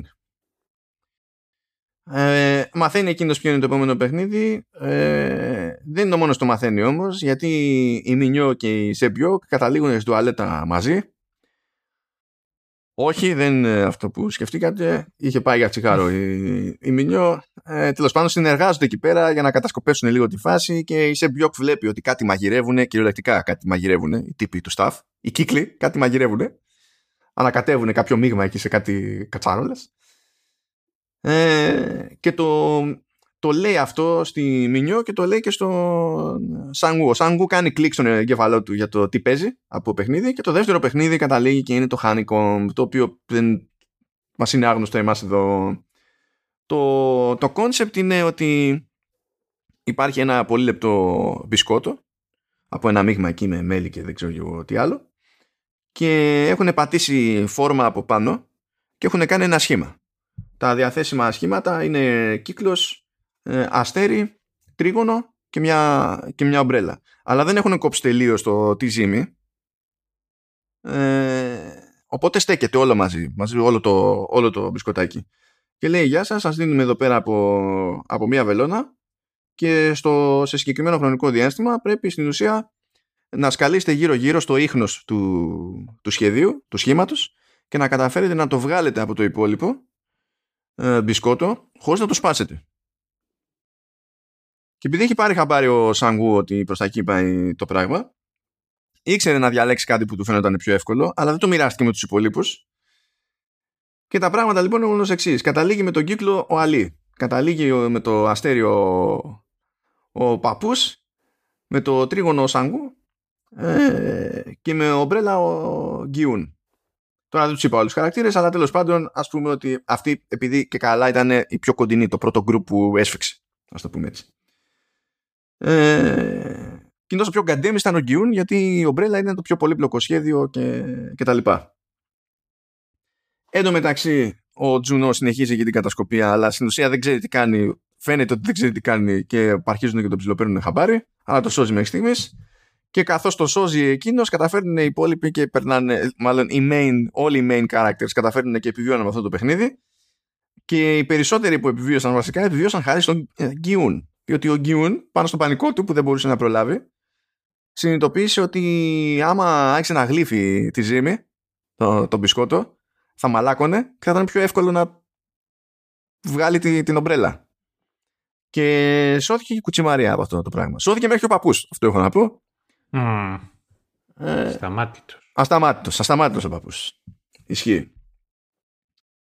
Ε, από όλη αυτή την ιστορία βλέπουμε τέλος πάντων πόσοι έχουν μείνει. Έχουν μείνει 108.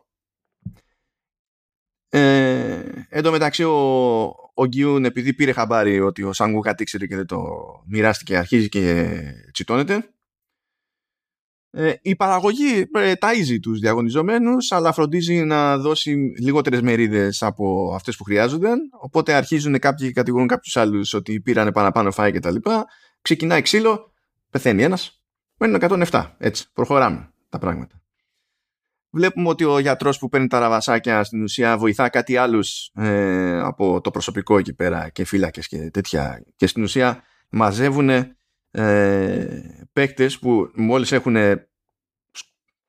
όχι ας πούμε σκοτωθεί αλλά μόλις έχασαν μαζεύτηκαν mm. μεν. Ε, όχι που δεν είναι τελείως νεκροί. Αυτό, αυτό πάνω να πω. Μαζεύτηκαν μεν αλλά δεν, ε, τυπικά, τεχνικώς δεν είναι νεκροί νεκροί οπότε τους είναι χρήσιμοι ε, για να τους αφαιρέσουν όργανα και να πάνε να τα πουλήσουν για να βγάλουν φράγκο on the side. Γι' αυτό στην ουσία μέλη του προσωπικού βοηθούν το συγκεκριμένο γιατρό. Ε, εν τω μεταξύ λέει ότι το βράδυ έχουμε κάποιο ειδικό event το, το οποίο δεν μετράει για main game ε, και στην ουσία σβήνουν τα φώτα, είναι όλοι τσιτωμένοι και αρχίζει ξύλο. πολύ ξύλο, πεθαίνει λαός και μένουν 80. Δηλαδή, από το παιχνίδι είχαν μείνει 108 και από, τη, από τον νυχτερινό Τζέρτζελο μας μείνανε 80. Και έχει τη ώρα για το τρίτο παιχνίδι που θέλει το, τους πάντες να χωριστούν σε 8 ομάδες των 10. Ε, ο, ο Ντόξου ξέρει που πάει το πράγμα γιατί έχει κάνει κονέκι πέρα με τον γιατρό και έχουν καταλάβει ότι καλό είναι να ψάχνουν για αυτό το παιχνίδι άτομα που να έχουν έτσι δύναμη ε, φτύνει τη, την τρελή ενώ, ενώ πριν την είχε τιμήσει στην τουαλέτα. Mm. ε, ας το πούμε έτσι. Και τέλος πάντων έχουμε και τους κλασικούς εμείς και υποτίθεται ότι αυτοί το γκρουπάκι πλέον είναι πέντε μαζί με τη Βόρειο Κορεάτισσα αλλά πρέπει να βρουν άλλους πέντε Προσπαθούν και αυτοί να αποφύγουν, ξέρω εγώ, γυναίκες ή αδύναμους παίκτες κτλ. Δεν τα καταφέρνουν, οπότε καταλήγουμε μια δεκάδα όπου έχει τρεις γυναίκες μαζί με την τρελή ε, και τον παππού. Και οι υπόλοιποι έξι που υποτίθεται ότι σωματικά μιλώντας ε, έχουν πλεονέκτημα και τα λοιπά. Και το παιχνίδι ποιο είναι αυτό, Σταύρο; Ε, πώς το λένε αυτό; Έλαντε, γιατί και εγώ θυμάμαι το Tag of War, αλλά δεν θυμάμαι πώς το λέμε στα ελληνικά. Ναι, διελκυστίδα. Ελκυστίδα, έτσι. Ναι, εντάξει. Δεν, ε, δεν, το, δεν το θυμάμαι. Όχι, περίμενα το Googler. Διελκυστίνδα. Ωραία. Διελκυστίνδα. Άρα, άρα Tag of War. Είμαι τρομερός. Άρα Tag of War. Για να συνοηθούμε. Ναι. Το οποίο κάτσε τώρα εδώ που το γκουγκλάρα, ένα λεπτό, υπήρξε και Ολυμπιακό άθλημα. Εντάξει, εδώ το, τα, το, το τραμπολίνο είναι Ολυμπιακό άθλημα, Σταυρό. Ναι, και περίμενε. Το 1906 στη Μεσολυμπιάδα κατακτήσαμε το σημαίνιο ε, μετάλλιο. Ενώ το 1908 που τι έγινε το 1908. Ήταν η θερινή Ολυμπιακή αγώνη στο Χρυσό, το πήρε η αστυνομία του Λονδίνου, το σημαίνει η αστυνομία του Λίβερπουλ και το χάλκινο η μετροπολιτική αστυνομία. What?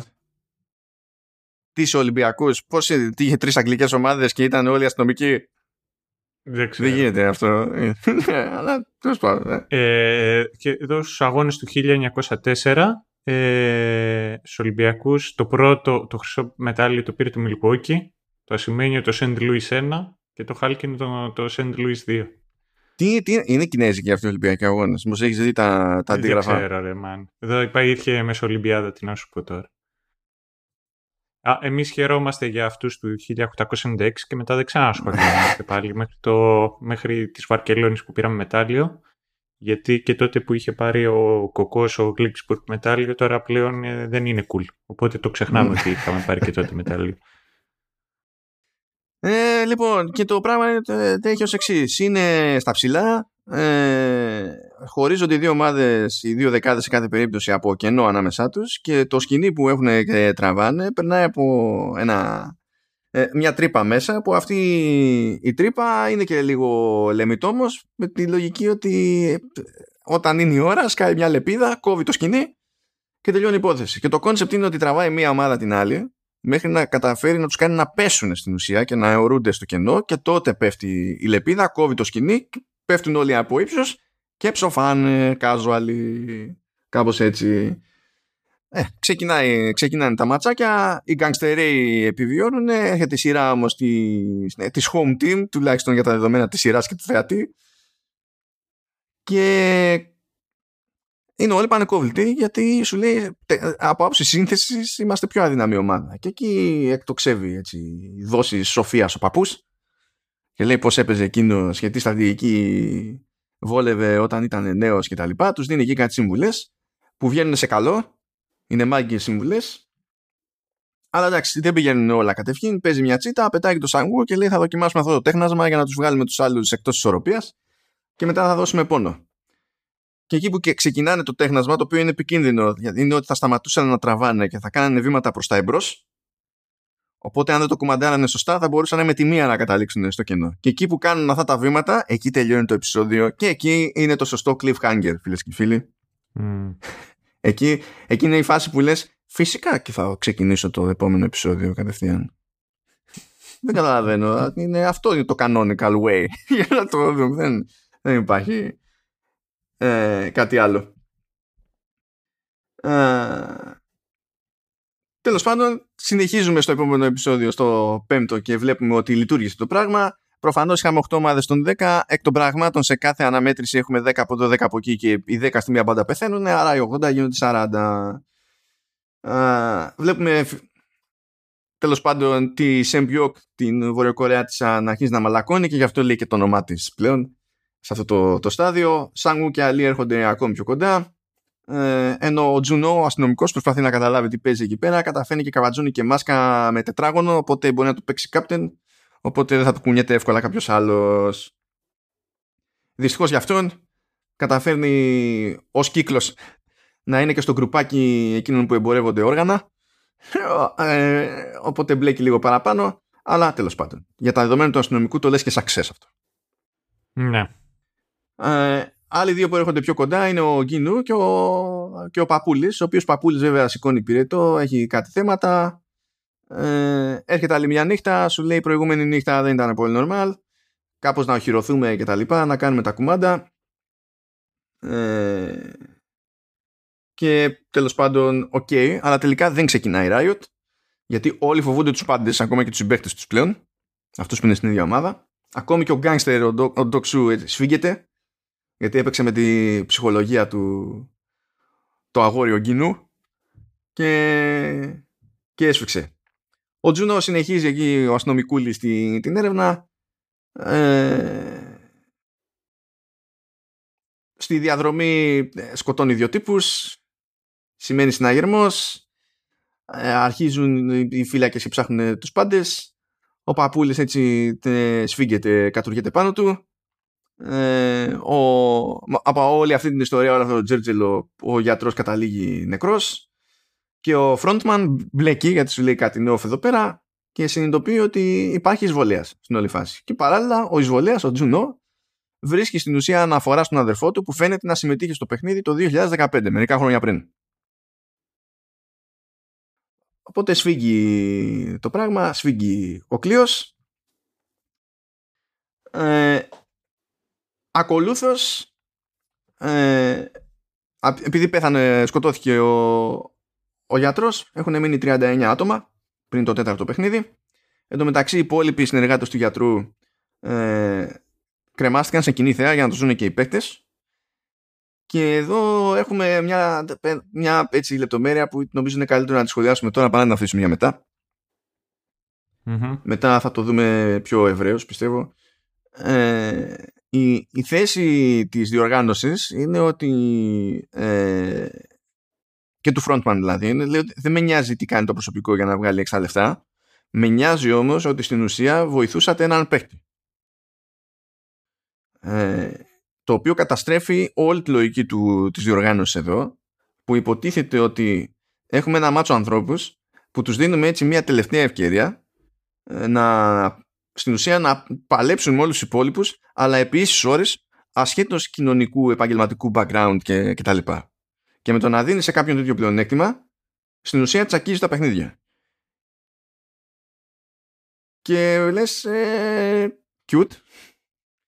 Ναι. Ε, και το ψιλοεννοούν. Τώρα, το, αν το εννοούν με υγιή τρόπο ή με ανθυγιεινό τρόπο, αυτό είναι ένα άλλο debate, που αυτό θα μας απασχολήσει περισσότερο στο τέλος αλλά νομίζω είχε νόημα να το πούμε τώρα παρά να το αφήσουμε για μετά αυτό το, το κεντρικό. Και πάμε στο τέταρτο παιχνίδι. Τέταρτο παιχνίδι είναι, είναι να παίξουμε με βόλους. Η γκαζάκια. Ε, για πες μου ρε κύριε Μπούμερ, έπαιζες εσύ η πεντόβολα ποτέ; Ναι. Δεν το περίμενα. Για πες μου. Ούτε εγώ το περίμενα. Αλλά συνέβη. Και αυτό. Είπαμε. είπαμε όταν δεν παίζει ίντερνετ, έχεις προβλήματα. Ναι, ρε παιδί μου, αλλά πεντόβολα κιόλας. Ναι, ναι, γίνεται. Δηλαδή, ποιος σας έμαθε; Ε, δεν θυμάμαι. Να σου πω ποιος σας έμαθε; Αυτό δεν το θυμάμαι. Αυτό που σίγουρα θυμάμαι είναι ότι είχα συλλογή με, με βόλους και είχα σκάλωμα με τη συλλογή των βόλων. Ναι, αλλά έπαιζες πεντόβολα. Δηλαδή, τι, πώς να σου πω, αυτό το κλασικό που πετάς πάνω το ένα βόλι και πρέπει να πιάσεις τα άλλα τέσσερα και μετά ξαναπιάσεις το βόλι. Ναι, ναι, ναι. Μα δεν τους είχα τους βόλους για να παίζω ένα παιχνίδι, αυτό θέλω να σου πω. Αλλά είχα σκάλαμα με τη συλλογή των βόλων. Αυτό, αυτό θέλω να πω. Είχα, είχα, πώς, πώς ήταν ο παππούς σε κάποια φάση που είχε σταμπάρει ένα βόλο τώρα σε αυτό το επεισόδιο και το κοίταζε σαν να ήταν ό,τι ομορφότερο είχε δει ποτέ στη ζωή του. Ε, ταυτόχρονα ήμουν και λίγο έτσι. Mm. Αλλά το, το κατάφερα πριν, πριν καταλήξουμε όγκο στον εγκέφαλο. Δεν ξέρω αν αυτό είναι. Ok. Okay. λοιπόν, βόλους. Και σου λέει, παιδιά, παίρνετε. Σας βάζουμε. Πριν τους πούνε ποιο είναι το παιχνίδι, βέβαια, λέει πρέπει να κάνετε ομάδες, να, να βγάλετε ζευγάρια. Και χρησιμοποιώντας τις προηγούμενες εμπειρίες τους μέχρι στιγμής, ε, σου λέει: Ωραία, θα κοιτάξουμε, δηλαδή θα συνεργαστούμε, ρε παιδί μου. Οπότε να πάμε με κάποιο άτομο ο καθένας που συμπαθούμε. Big mistake, διότι το συγκεκριμένο παιχνίδι είναι ανταγωνιστικό. Παίρνει ο κάθε παίχτης ένα σακουλάκι με 10 βόλους και λέει: Παιδιά, παίξτε ό,τι παιχνίδι σας γουστάρει. Ε, αρκεί, δεν μας νοιάζουν ποιοι είναι οι κανόνες ε, αρκεί στην ουσία αυτός που κερδίζει να παίρνει βόλους από τον άλλον και θα κερδίσει αυτός που θα μαζέψει όλους τους βόλους του αντιπάλου και όποιος μηδενιστεί από εδώ πάνε και άλλοι. Και όταν λέμε από εδώ πάνε και άλλοι, σε κάθε ζεύγος υπάρχει και ένας οπλισμένος φύλακας, οπότε με το που έχουμε τελικό αποτέλεσμα, πίου. Δεν είναι, το συζητάμε, είναι κατευθείαν ο Σανγκού πηγαίνει με τον Αλή, ο Γκίουν πηγαίνει με, το, με τον παππού, παρότι δεν ήταν αρχικός του στόχος, αλλά ήταν λίγο αναποφάσιστος ο, ο Γκίουν. Έβλεπε ότι κανείς δεν πήγαινε να τακιμιάσει με, το, με τον παππού, αισθάνθηκε άσχημα κτλ. Ok. Okay. Ε, η Σεμπιό και η Βορειοκορεάτισσα κάνει κονέκι με μια κοπελίτσα πιο μικρή ε, και μένει στην απέξω γιατί καταλαβαίνετε 39 είναι ζωντανή, ζευγάρια, κάτι μένει off, μένει στην απέξω η Μινιό, η τρελή. Και τι μαζεύουνε, δεν παίζει ποτέ ε, και δεν αποσαφηνίζεται σε εκείνη τη φάση το τι, τι συμβαίνει ακριβώς. Εδώ παίζουν δύο, ε, τρεις ιστορίες που έχουν ειδική βαρύτητα. Η μία ιστορία είναι το κονέ του Σάνγκου με τον Αλή. Γιατί ο Σάνγκου στην ουσία εξαπατά τον Αλή του φτιάχνει και ένα παραμύθι ότι έχει ένα σχέδιο για να καταφέρει να βγουν και οι δύο ζωντανοί από αυτή την ιστορία κτλ. Το χάφτει ο Αλή γιατί έχει φτάσει στη φάση να εμπιστεύεται το, το Σανγκού και στην ουσία ο ίδιος ο, ο Σανγκού γίνεται υπεύθυνος για το θάνατο του χαρακτήρα που μέσα σε αυτό το πλαίσιο φαίνεται ότι ήταν ο πιο κοντινός του κατά τα άλλα. Ε, έχουμε επίσης τη Σεμπιόκ με την κοπελίτσα τη μικρή που βγαίνουν και λένε ότι έτσι κι αλλιώς η κατάληξη θα είναι η ίδια. Ας παίξουμε μια γύρα στο τέλος για όλους τους βόλους να τελειώνουμε. Μέχρι τότε έχουμε ένα μισάωρο ας καθίσουμε εδώ και να συζητήσουμε μπορούμε να πούμε ότι δεν θα λέγαμε πουθενά στο τέλος η μια μας θα είναι νεκρή οπότε τι θα αποκαλύψει ποιος σε ποιον και ποιος θα νοιαστεί στην όλη φάση ε, και καταφέρουν μέσα σε αυτό το μισάωρο και έρχονται πιο κοντά αυτές οι δύο παίκτρες δεν θα το χαλάσω, καλύτερα να το δείτε γενικά. Δεν έχει νόημα να το κάνουμε και 9 εδώ, η αλήθεια είναι. Ε, έχει, είναι, έχει ειδική βαρύτητα όντως η όλη φάση εκεί. Παρότι δεν έχουμε προλάβει να γνωρίσουμε την κοπέλιτσα την άλλη όσο τους περισσότερους χαρακτήρες. Και στο τέλος η ίδια ουσιαστικά παρετείται. Δηλαδή φροντίζει να χάσει επίτηδες και η Σεμπιόκ τρελαίνεται από, από αυτή τη φάση και, και σοκάρεται. Και είναι ένα σοκ που κουβαλάει προχωρώντας και στο υπόλοιπο της, της σειράς. Ο, ο παππούς εξηγεί στον Κιούν ότι λέγεται Ιλνάμ και όλη, αυτό, όλη αυτή η αλληλεπίδραση είναι επίσης βαριά και ζώρικη διότι ο παππούς είναι σε φάση που τα έχει χαμένα. Ξεχνάει γιατί είναι εκεί, γιατί παίζουν, πώς παίζουν, τι είπε, που, τι ποντάρισμα έκανε κτλ προσπαθεί να τον συνεφέρει ο Γκίουν για να πάρει τη διαδικασία στο σοβαρά και όταν βλέπει ότι δεν υπάρχει ελπίδα στην ουσία αρχίζει και τον εξαπατά. Του στείλει αφού δεν μπορεί να, αφού δεν παίρνει από λόγια για να παίξουμε στα σοβαρά και, και αφού έχανε. Και αφού έχανε. Ναι, σωστά. Έχανε κιόλας γιατί στην αρχή του τα έπαιρνε ο, ο παππούς. Ο οποίος παππούς εκτός από μη έγινε και τόσο διάσημος που δεν μπορούσε να διαχειριστεί το, τα τηλεφωνήματα κτλ. που δεχόταν και νομίζω έβαλε την εγγονή του να κάνει τα κουμπάντα. Απλά το, για τον ηθοποιό λέω. Έτσι. Ε, καλά, μη είμαι εκεί που σου λέει Που, το, το έχεις δει το meme που είναι δύο φωτογραφίες; Ναι, ναι, ναι. Στη μία που είναι εκεί και λέει ε, το, το πρωί στη δουλειά και τρεις η ώρα το βράδυ. Είναι, είναι, είναι memeable το άτομο τώρα εκεί πέρα. Ναι, ναι. Είναι memeable σε κάθε φάση. Όχι μόνο εκεί που είναι μαζεμένος, έχει μαζέψει τα γόνατά του κτλ. που είναι το πιο φορεμένο από ό,τι είδα. Anyhow, και βλέπουμε λοιπόν το Γκιούν που ζορίζεται, αλλά στην ουσία και αυτός μπαίνει στην διαδικασία να εξαπατήσει τον πιο αδύναμο κρίκο στην όλη, στην όλη ιστορία.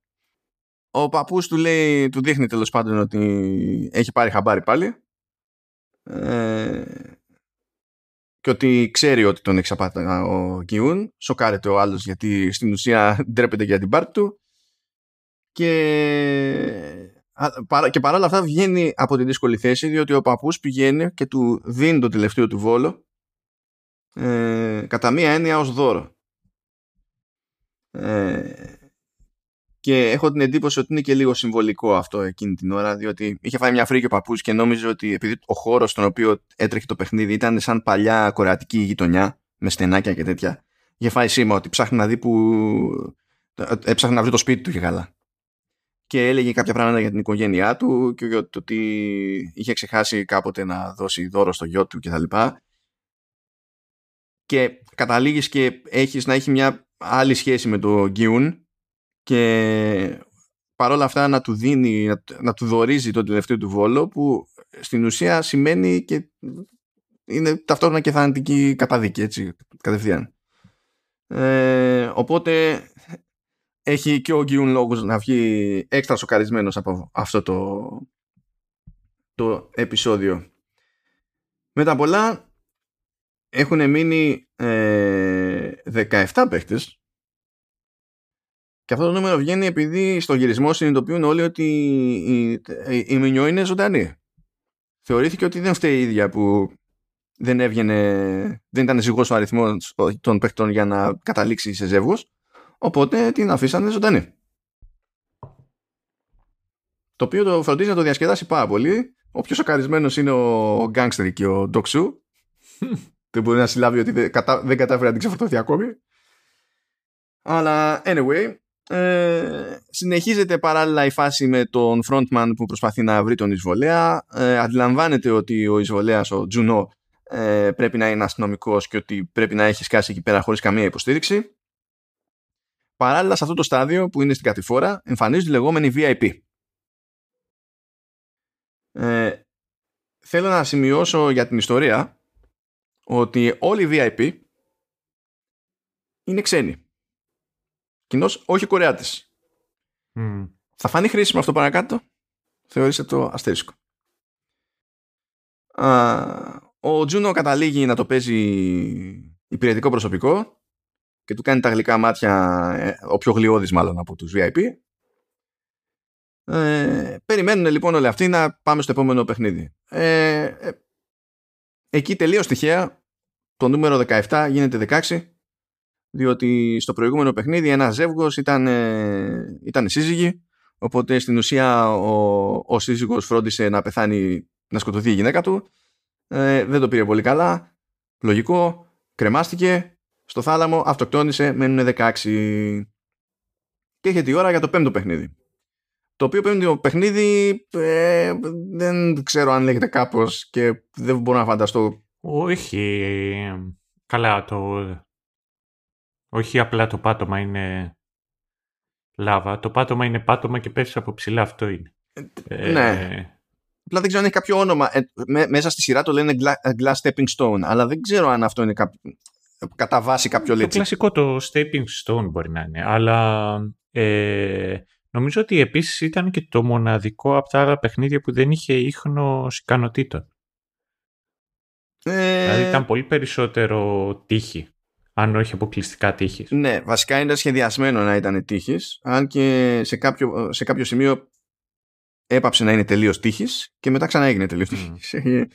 Λοιπόν, να το εξηγήσουμε λίγο αυτό. Υποτίθεται ότι στέκονται ψηλά, είναι ξέρω εγώ, μπροστά τους στο κοινό, το κοινό και έχουν μια. Το κενό, και το κοινό. Και έχουν δύο γέφυρες που είναι. Δύο γέφυρες. Ούτε καν γέφυρα δεν είναι. Ε, ε, είναι πλάκες, τέλος πάντων. Είναι κομμάτια γυαλί και είναι, είναι που σχηματίζουν δύο γραμμές. και το concept είναι ότι ανάμεικτα ξέρω εγώ το κάθε πάνελ ε, κάποιο είναι κανονικό γυαλί και κάποιο είναι ενισχυμένο γυαλί το ενισχυμένο γυαλί μπορεί να σηκώσει να αντέξει και δύο άτομα πάνω ακόμα αν χρειαστεί χωρίς να σπάσει και το απλό γυαλί είναι πας πάνω, σπάει τέλος, ε, πέφτεις, σκοτώνεσαι, τσακίζεις σε the Ξεκινάμε λοιπόν με αυτό. Προφανώς ο στόχος είναι να φτάσουν απέναντι. Α, όμως υποτίθεται ότι πριν δουν καν ποιο είναι το παιχνίδι πρέπει να διαλέξουν, τη, να διαλέξουν ένα νούμερο που εκείνη την ώρα δεν το ξέρουν ακριβώς το μαθαίνουν στη μέση της διαδικασίας ότι το νούμερο αυτό στην ουσία δείχνει με ποια σειρά θα προσπαθήσει ο καθένας να περάσει. Δεν είναι ανάγκη να δοκιμάζει ο καθένας ένας-ένας αλλά ο καθένας θα πρέπει να είναι στη σειρά του τέλος πάντων ε, και με αυτά και με αυτά καταλήγει ε, ο Γκιούν, ο οποίος είναι ο πιο main από τους main characters, ας το πούμε έτσι, καταλήγει να είναι τελευταίος. Και σου, μόλις συνειδητοποιεί ποιο είναι το παιχνίδι, σου λέει εντάξει μπορεί να έτσι καπουλάρουμε γιατί θα γίνει ό,τι θα γίνει με τους άλλους θα, και τα λοιπά. Αλλά πακέτο γιατί μπαίνει και timer. Οπότε όσο καθυστερεί κάποιος, αφήνει λιγότερο χρόνο στους υπολείπους. Και από τους υπολείπους οι τρεις τελευταίοι είναι πλέον ο Γκιούν, ο Σανγού και η Σεμπιόκ από τη Βόρειο Κορέα. Γίνεται χαλασμός γενικά στην όλη φάση ε, αλλά κλείνει ο κύκλος για τον Ντοξού και τη Μίνιο η οποία Μίνιο είχε πει στον Ντοξού έτσι και με προδόσεις θα σε σκοτώσω και φροντίζει να το κάνει καθώς το καταλήγουν στο ίδιο κομμάτι γυαλιού στο ίδιο πάνελ ε, του κάνει κάτι σαν bear hug ο τύπος δεν μπορεί να σπάσει τη λαβή με τίποτα ε, και στην ουσία τον τραβάει προς τα πίσω και αυτοκτονώντας η ίδια φροντίζει να πάρει μαζί της και τον Ντοξού. Και κλείνει αυτός ο κύκλος. Τα, τα χρονικά περιθώρια στενεύουν, ε, το παίρνει πατριωτικά ο Σάγκου και ε, βλέπει έναν ότι έχει σκαλώσει και, και δεν προχωράει και τον σκοτώνει ο ίδιος για να προχωρήσει. Στο μέσο, ε, στο μέσο της διαδικασίας απλά να αναφέρω ότι προέκυψε ένας τύπος που δεν ήξερε η διοργάνωση, δεν είχε πάρει χαμπάρι ότι είχε εμπειρία στο γυαλί και καταλάβαινε έτσι από το πώς σκάει το φως πάνω σε κάθε πάνελ. Ε, ποιο είναι το ενισχυμένο το γυαλί και ποιο είναι το, το απλό. Αν και φρόντισε να μην το πει από νωρίς. και εξηγείται μ' αρέσει αυτό που κάνει αυτή η σειρά. Ε, εκεί που λες τώρα μα γιατί αυτό μόλις το σκεφτείς σχεδόν σε χρόνο μηδέν μπαίνεις στη διαδικασία να σου κλείσει την τρύπα ναι Ρωτάνε λοιπόν οι υπόλοιποι που έχουν μείνει και γιατί δεν το είπες τόση ώρα. Γιατί λέει αυτοί οι μπάσταρδοι που ήταν μπροστά, όλοι αυτοί λέει προσπάθησαν να με σκοτώσουν σε κάθε ευκαιρία που είχαν. Ενώ εσείς όχι. Οπότε με εσάς να το μοιραστώ. Δεν πειράζει. Με αυτούς όχι. Και anyway, τη γλιτώνουν οριακά οι τρεις, αλλά επειδή ήταν έτσι οριακά, υποτίθεται ότι στο τέλος του, του χρόνου θα, θα σκάγανε με κριτικά τα, τα γελιά και αυτό έγινε. Ε, ψιλοτραυματίστηκαν όλοι αλλά πάνω απ' όλα η Σεμπιόκ. Φαίνεται δηλαδή ότι δεν μας το δείχνει με τη μία, αλλά φαίνεται ότι κάτι πιο ύποπτο έχει παίξει με δικό της τραυματισμό. Δεν είναι ότι γρατζουνιστήκαμε από τα γυαλιά που πετάγονται. Στο παράλληλο story, ο, Τζον, ο Τζουνό καταφέρνει και έχοντας μαζέψει στοιχεία από εκεί που έκανε εκεί λίγο παιχνίδι με τον τύπο τον έναν τον VIP, την κάνει με, με scuba gear γιατί είναι σε νησί και προσπαθεί να πάει σε μια βραχονισίδα που είναι πιο πέρα μπας και καταφέρει και πιάσει σήμα και ειδοποιήσει κάποιον καλέσει ενισχύσεις ή δεν ξέρω και εγώ τι. Είμαστε στην κατηφόρα όμως είμαστε στο 8 από το 9 το οποίο είναι και μισάωρο είναι το μοναδικό που είναι μισάωρο που λέγαμε και εδώ όλα είναι awkward. Όλα είναι awkward γιατί εστιάζουμε σε δύο, σε δύο πράγματα. Το, την πλευρά των παιχτών και την πλευρά του frontman και του Juno, του αστυνομικού. Ε, πριν λοιπόν από το τελευταίο παιχνίδι λέει συγχαρητήρια είστε οι τρεις φιναλίστ. Ε, θα φροντίσουμε να περάσετε ωραία τώρα το, το βραδάκι. Σας έχουμε ετοιμάσει γεύμα το οποίο γεύμα θα είναι fancy και όπου fancy εννοείται ότι είναι μπριζολίδι της προκοπής. Ναι. Ε,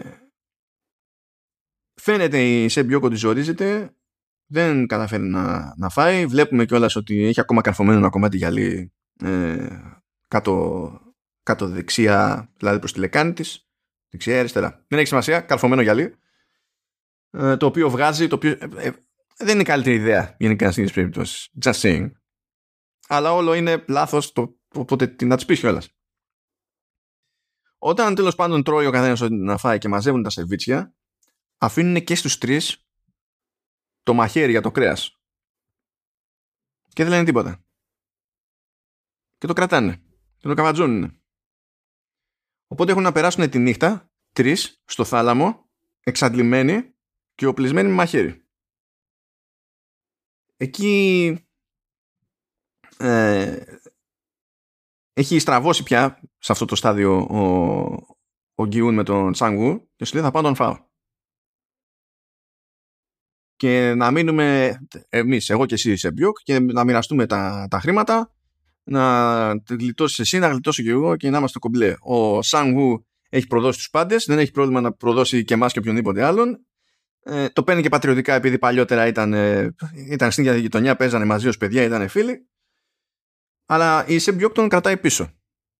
Τον, τον αποτρέπει στην ουσία.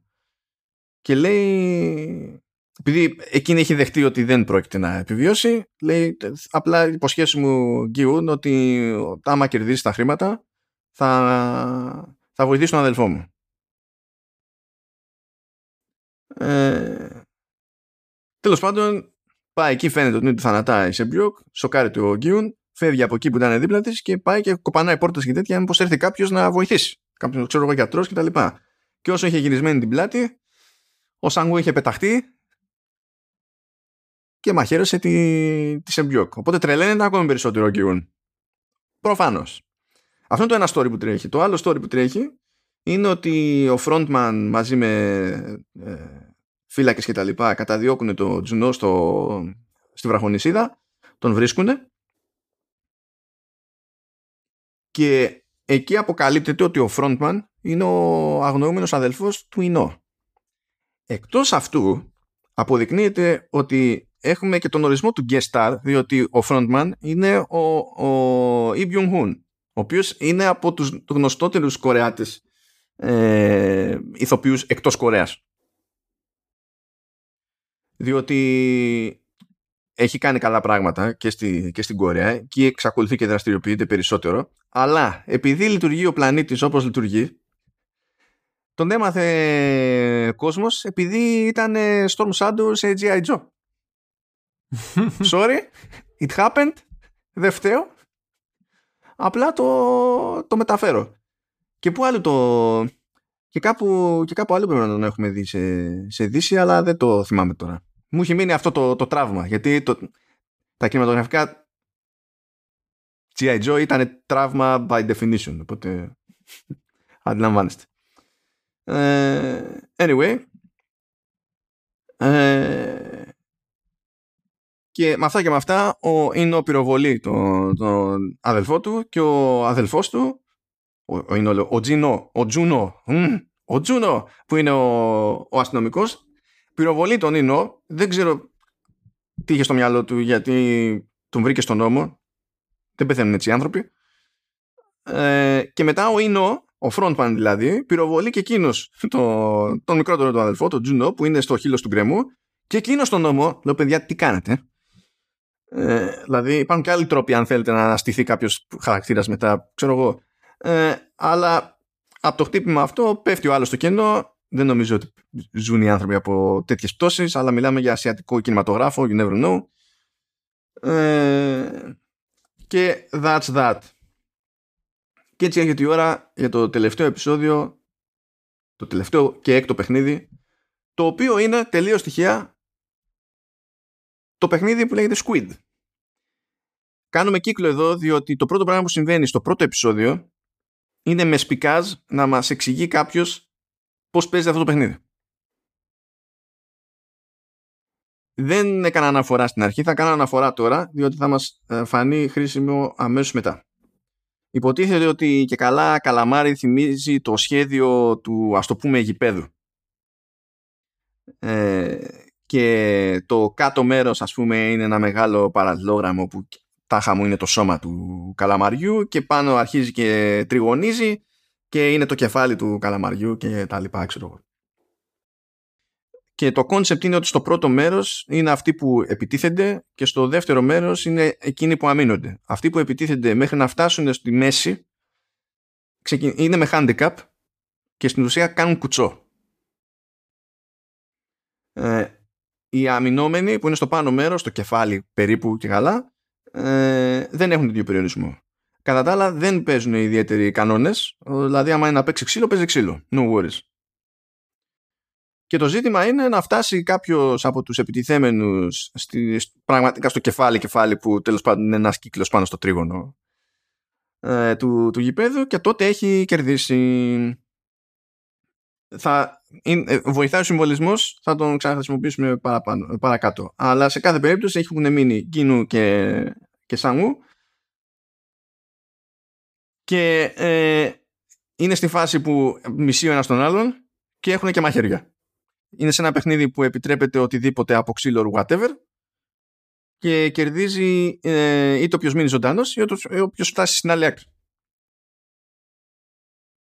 Γίνεται η μάχη, εντάξει, ε, κατα, αν τα πολυλογώ, καταλήγει και κερδίζει ο, ο Γκίνου. Έχει, υπάρχει ένα δραματικό βάρος στην όλη φάση, στο πώς τέλος πάντων εξηγεί πάνω στη φούρια ο καθένας τη θέση του και γιατί έχει πρόβλημα με τον άλλον ε, και, και τα λοιπά. Αλλά δείτε το, αυτές τις στιγμές πιάνουν αλλιώς δεν έχει τόσο νόημα να τις περιγράψουμε να τις κάνει με νιάνια.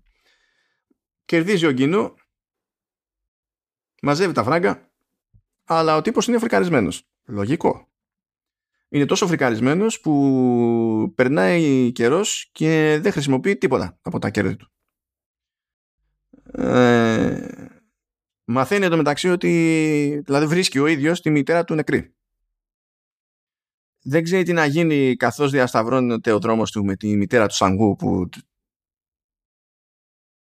ξέρει ο ίδιος ότι είναι νεκρός αλλά δεν το ξέρει η μητέρα του και δεν δε, δε μπορεί. Δεν το, δεν το, δεν το σηκώνει. Ε, και έχει και το look εκεί πέρα του αστέγου. Ακόμα και τώρα ζητάει ιδανικά. Και έχει πλάκα διότι έχει ένα ραντεβού τον φωνάζουν σε, στα κεντρικά τράπεζας. Και λέει, κύριε, λέει, κάτσε τώρα να το πούμε σωστά, γιατί είμαστε σε τράπεζα, είναι, είναι επίσημο. Κύριε Σονγκ, κύριε Σονγκ Γκι-Χουν, ε, πάει καιρός που έχετε βάλει τα λεφτά σας στη τράπεζά μας και από τότε δεν έχουμε ακούσει τίποτα για σας. Τι μπορούμε να κάνουμε για εσάς; Από εκεί που δεν είχε τον ήλιο μοίρα τώρα είναι αυτό, τράπεζα, έτσι, κλασικά. Και φυσικά προσπαθεί να κάνει upsell για ε, personal service και επενδύσεις και ιστορίες. Τον έχει γραμμένο το ογκινού τελείως, δεν ενδιαφέρει. Και ετοιμάζει να σηκωθεί να φύγει, αλλά πριν σηκωθεί να φύγει του λέει ε, ε, ε, έχεις 10.000 won. Σκαλώνει ο άλλος και λέει φυσικά, φυσικά. Και τα βγάζει από το δικό του το πορτοφόλι, ο, ο manager, από το δικό του πορτοφόλι και το δίνει. Μου θύμισε αυτή η σκηνή, είναι ένα είναι ένα τραγούδι το Run the Jewels. μόνο, είπα και εγώ, δεν θα το κατάφερνες σε άλλο ένα επεισόδιο. Ε, ε, είναι το καινούργιο Supernatural. λοιπόν, είναι το Out of Sight και κάποια στιγμή ραπάρει ένας εκεί guest και λέει Hello Mr. Big Face, the bank teller trying to get drunk. Και από κάτω συνεχίζει και λέει I buy a hot dog stand if I try to be frank. Και κάθε φορά με γονατίζει αυτό. OK, okay, ας το δεχτώ. Λοιπόν, ε, δεν ξέρει λοιπόν τι να γίνει και σε κάποια φάση κάποιος του στέλνει ένα μήνυμα, μια κάρτα. Και λέει, έλα να με βρεις, τάδε μέρος, τάδε ώρα. Είμαι ο Γκάνμπου. Ο Γκάμπου είναι και όνομα επεισοδίου από προηγούμενο επεισόδιο. Και εμείς ξέρουμε, εφόσον έχετε φτάσει μέχρι αυτό το σημείο, έχετε συνειδητοποιήσει ότι ο Γκάμπου είναι ο παππούς. Και καλά είμαστε και καλά τόσο καλοί φίλοι στη γειτονιά και τα λοιπά που τα μοιραζόμαστε όλα, δεν υπάρχει δικό σου και δικό μου και έτσι δεν λες ότι απλά είναι φίλος που νομίζω φίλος πρέπει να είναι κάτι σαν τσιγκού στα κορεάτικα λες, είναι, είναι και καλά άλλο level, ας το πούμε έτσι. Και τρελαίνεται ο άλλος, πηγαίνει στο ραντεβού και βλέπει τον παππού ότι είναι ζωντανός, αλλά του θανατά στο νεκροκρέβατο στην ουσία. Συνειδητοποιεί ότι αυτό στην ουσία είναι ο βασικός διοργανωτής του Squid Game. Φρικάρει τελείως. Προσπαθεί να, να, του ζητάει τα αρέστα, του ζητάει εξηγήσεις και, και τα λοιπά. εκεί έχουμε τα, τα κλασικά ότι είμαστε κάτι τύποι με άπειρα λεφτά και όταν έχεις τόσα λεφτά ε, έχεις το ίδιο πρόβλημα που έχεις και όταν δεν έχεις λεφτά. Ε, δεν μπορείς να ευχαριστηθείς τίποτα. Έτσι λέει. Και ψάχναμε εγώ και οι πελάτες με έναν τρόπο να, να, να διασκεδάσουμε ξανά. Το οποίο δεν κάνει καθόλου το, το, το να τσιτώνει περισσότερο. Καταλαβαίνετε. Ε, έχει ενδιαφέρον γενικά η συζήτηση εκεί πέρα παρότι είναι περίπτωση που οι δύο χαρακτήρες είναι αυτό που λένε ότι κάνουν talk past each other δηλαδή δεν, δεν, δεν κατανοεί ο ένας τον άλλον όντως. Ε, δεν απαντά όντως ο ένας τον άλλον αλλά ταυτόχρονα ο διάλογος λειτουργεί. Θα το δείτε. Είναι, είναι, ναι, είναι πιο κλασικό αυτό, αυτό είναι περισσότερο πρέπει να σου πω. Είναι λιγότερο φυσικό. Περισσότερο μέθοδος ε, να προχωρήσει το story μπροστά και να εκφράσει ο δημιουργός αυτά τα οποία θέλει να πει παρά ένας φυσικός διάλογος μεταξύ δύο ε, χαρακτήρων που κάνουν expose το σενάριο και τις πληροφορίες τις οποίες ε, θέλει να περάσουν, ε, θέλει να πάρει ο θεατής. Επίσης είναι περισσότερο old boy. Ακριβώς. Δηλαδή πιο old boy από εκείνο το σημείο δεν πήγαινε. Εκεί, εκεί ήταν που είπα εγώ, old, δηλαδή όταν ξεκινούσα τη σειρά και ήξερα το concept και έτρεχε η σειρά κτλ. Λέω εντάξει, ό, όλα στην πραγματικότητα πατάνε σε κάποιο βαθμό στο θρηλυκό Battle Royale. Από το οποίο Battle Royale έχουν βγει τέλος πάντων ανάλογα concept. Μεταξύ αυτών και το Squid Game που ο ίδιος ο Huang έχει πει ότι το Battle Royale ε, ήταν, ήταν έμπνευση ε, γενικά ε, οι Άπωνες Κορεάτες και τα λοιπά έχουν παίξει πολύ με αυτό το, το concept. Για τους Κινέζους δεν γνωρίζω, οπότε δεν απαντώ. Ε, και εκεί που έλεγα ναι, Battle Royale, Battle Royale, Battle Royale, εκεί ήταν που σιγουρεύτηκα και λέω όχι, Old Boy. Εμένα επίσης, πέρα από το Battle Royale, το οποίο εντάξει πάνω σε αυτό πατάει, γιατί είναι και ταινία του 2005, ενώ το Battle Royale πότε είναι, του 2000 είναι. Mm-hmm. Δεν θυμάμαι. Ε, είναι το Τρέζ Τζαμέτι δεν ξέρω αν το έχεις δει, το οποίο είχε ξαναγίνει, είναι γαλλική ταινία. Βασικά είναι γεωργιανο-γαλλική ταινία και την είχαν ξαναβγάλει το, το, το, στις αρχές των 10, 10, 11, 12, δεν θυμάμαι πότε, την είχαν βγάλει πάλι με, με, Jason, με Jason Statham, Mickey Rourke, 50 Cent και κάτι τέτοιο. Το κλασικό το οποίο είναι γαλλική ταινία έχει να κάνει πάλι εκεί που μαζεύονται και παίζουν, αλλά εκεί παίζουν ρωσική ρουλέτα. Και έχει ένα παρόμοιο κόνσεπτ. Ε, ναι. Εντάξει, δεν... Κοίτα, δεν νομίζω ότι ό,τι και να βάλουμε σαν αρχή θα είναι λάθος και απλά θα έχει προϋπάρξει. Απλά τουλάχιστον λέμε για την εποχή στην οποία είμαστε πότε υπάρχει σαν ρεύμα το, το concept το οποίο ταιριάζει με το σκοτεινότερο δυνατό τρόπο και με, και με το χώρο του gaming που όλοι έχουν hard για Battle Royale. Αλλά εκεί πέρα είναι χαριτωμένο, πρέπει να είναι πάντα χαριτωμένο το Battle Royale. Ενώ εδώ πέρα δεν είναι χαριτωμένο ποτέ το Battle Royale σαν concept. Um, anyway ε, ακόμα και αυτό, τώρα στο τελείωμα ο παππούς, ο Ilnam που είχε πει όντως το πραγματικό του όνομα στο Κιούν δεν ήταν ψέμα ούτε ότι έμενε σε ένα σπιτάκι σαν και αυτό του σκηνικού και τα λοιπά και τα λοιπά. Ό,τι οι ιστορίες είχε πει στην ουσία ήταν πραγματικές. Ε, αλλά από άλλη εποχή.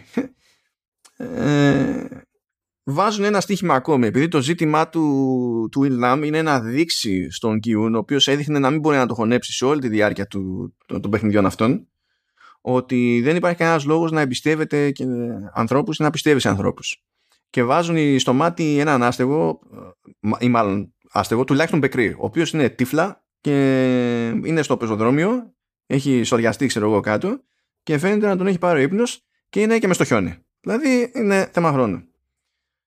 Και λέει, θα, πάμε, θα περιμένουμε μέχρι να πάει 12 η ώρα. Ε, και αν λέει εμφανιστεί κάποιος να τον βοηθήσει μέχρι τότε, έχεις δίκιο και κερδίζεις. Ε, λέει ο Ιλνάμ. Αν όχι, κερδίζω εγώ και θα δεις ότι έχω δίκιο. Ε, και παίζει με αυτό το κόνσεπτ, δηλαδή περιμένουμε από τη μία να δούμε αν θα εμφανιστεί κάποιος μες στο χιόνι και από την άλλη τρέχει αυτή η συζήτηση που είναι κατά μία έννοια και σύγκρουση αξιακών συστημάτων. Ε, χωρίς να πούμε λεπτομέρειες πάλι βγαίνει κερδισμένος ο Γκιούν αλλά του βγαίνει ξινό διότι η κατάληξη αυτή, το αποτέλεσμα αυτό προκύπτει πάνω που έχει κλείσει τα μάτια του ο Ιλνάμ για τελευταία φορά. Οπότε δεν υπάρχει κάθαρση εκείνη την ώρα. Δηλαδή και, ε, έχει δίκιο ο Γκιούν, αλλά είναι ο μόνος που το ξέρει. Και, και δεν έχει το περιθώριο να το τρίψει στη μάπα του Ιλνάμ για να του δείξει ότι όλη η κοσμοθεωρία του είναι λάθος.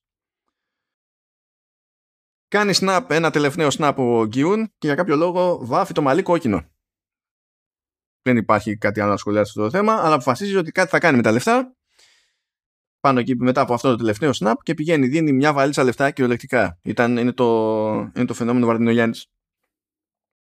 Πηγαίνει και δίνει μια βαλίτσα λεφτά στη μάνα του Σανγκού, αλλά έχει πάρει πρώτα και τον αδελφό της Σεμπιόκ. Και στην ουσία στέλνει το, αφήνει τον, τον αδελφό της Σεμπιόκ στην μητέρα του Σανγκ-Ου. Ο οποίος εντάξει είναι ο πιο εύκολος συμβολισμός όλων των εποχών. Έχασε ένα γιο, κερδίζει ένα γιο. Ε, ο προηγούμενος γιος της διέλυσε στην ουσία ό,τι περιουσιακό στοιχείο είχε και ο καινούργιος γιος έρχεται με περιουσιακό στοιχείο. Θα δίνει όλο από την ανάποδη μια δεύτερη ευκαιρία. Και έχει αποφασίσει ότι τέλος πάντων έχει αποφασίσει ο Γκίνου ότι θα πάει και Αμερική που έχουν μετακομίσει η πρώην γυναίκα του, άρα και η κόρη του κτλ. για να πάει να δει τη, την κόρη του. Αλλά καθώς είναι εκεί πέρα πάει στο αεροδρόμιο, πάει στο μετρό κτλ. Βλέπει τον τύπο που ήταν ο, το έκανε το promotion για το παιχνίδι. Ναι, που τον είχε στρατολογήσει. Ναι, φρικάρει, πηγαίνει από την άλλη μεριά, από την άλλη αποβάθρα, γιατί ο άλλος έχει βρει ένα υποψήφιο θύμα ήδη, για να πάει να τον προλάβει. Δεν τον προλαβαίνει τον, τον recruiter, αλλά προλαβαίνει το ας πούμε θύμα, το στόχο και του λέει ό,τι και να κάνεις μην να ασχοληθείς καθόλου ποτέ με αυτή την ιστορία και του παίρνει και την κάρτα με τον τηλεφωνικό αριθμό. Και καθώς πηγαίνει να μπει στο αεροπλάνο, όταν λέμε να μπει στο αεροπλάνο είναι στη Φυσούνα, παίρνει αυτό το τηλέφωνο ο Γκινού. Και αρχίζει και στην ουσία απειλεί όλη την οργάνωση ε, ότι θα σας αποκαλύψω και τα λοιπά και τα λοιπά και τα λοιπά και εκεί ο τηλεφωνητής που ήταν εκεί στον αυτόματο ένας υπαλληλάκος αλλάζει έρχεται ο frontman και λέει άστα αυτά μην έτσι και μην αλλιώς. και τον βλέπουμε τον κοινού ενώ ήταν στην άκρη της φυσούνας έτοιμος να μπει στο αεροπλάνο αλλάζει γνώμη μεταβολή και φεύγει και κλείνει η σειρά Φυσική προέκταση είναι να πούμε τώρα για το αν βγάζει νόημα για το sequel. Νομίζω ότι έτσι βγάζει σίγουρα νόημα για sequel. Έχει χτιστεί το υπόβαθρο για κάποιο είδους σύγκρουση, αλλά δεν πιστεύω ότι μπορεί το, το sequel να έχει πάλι τη δομή κοιτάμε ένα γκρουπ ατόμων και συμμετέχουν στα παιχνίδια και ασχολούμαστε με το τι γίνεται στα παιχνίδια. Man, ε, Θα είναι άλλο πράγμα. Ε, ε, εντάξει, τώρα τι, δεν ξέρω εγώ τι λες εσύ. Ετοιμάζουν Survivor με, με παίκτες από προηγούμενες σεζόν. Ναι, αυτό δεν είναι περίεργο. Δηλαδή, το έχω... Πρέπει ε, να έχει ξαναγίνει. Ναι, έχει γίνει στο τελευταίο.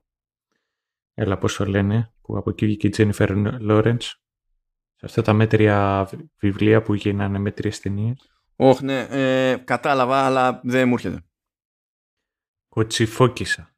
Ναι, αλλά σε ένα από όλα αυτά τέλος πάντων που στο τέλος πάλι είχε ένα τέτοιο παιχνίδι που ήταν όλοι οι προηγούμενοι παίκτες από, τα, από τις προηγούμενες. Θέλω να σου πω ότι από τέτοιες ιδέες βγαίνει. Ή μπορεί να είναι ένα flashback για ποιο λόγο επέλεξε να βάψει κόκκινο το μαλλί του. Εντάξει. Α, εκεί πάλι τι θα, θα ξαναπάει μέσα και θα προσπαθήσει να τους κάνει βούκινο έξω από τα μέσα. Αυτό είναι λίγο... Δεν...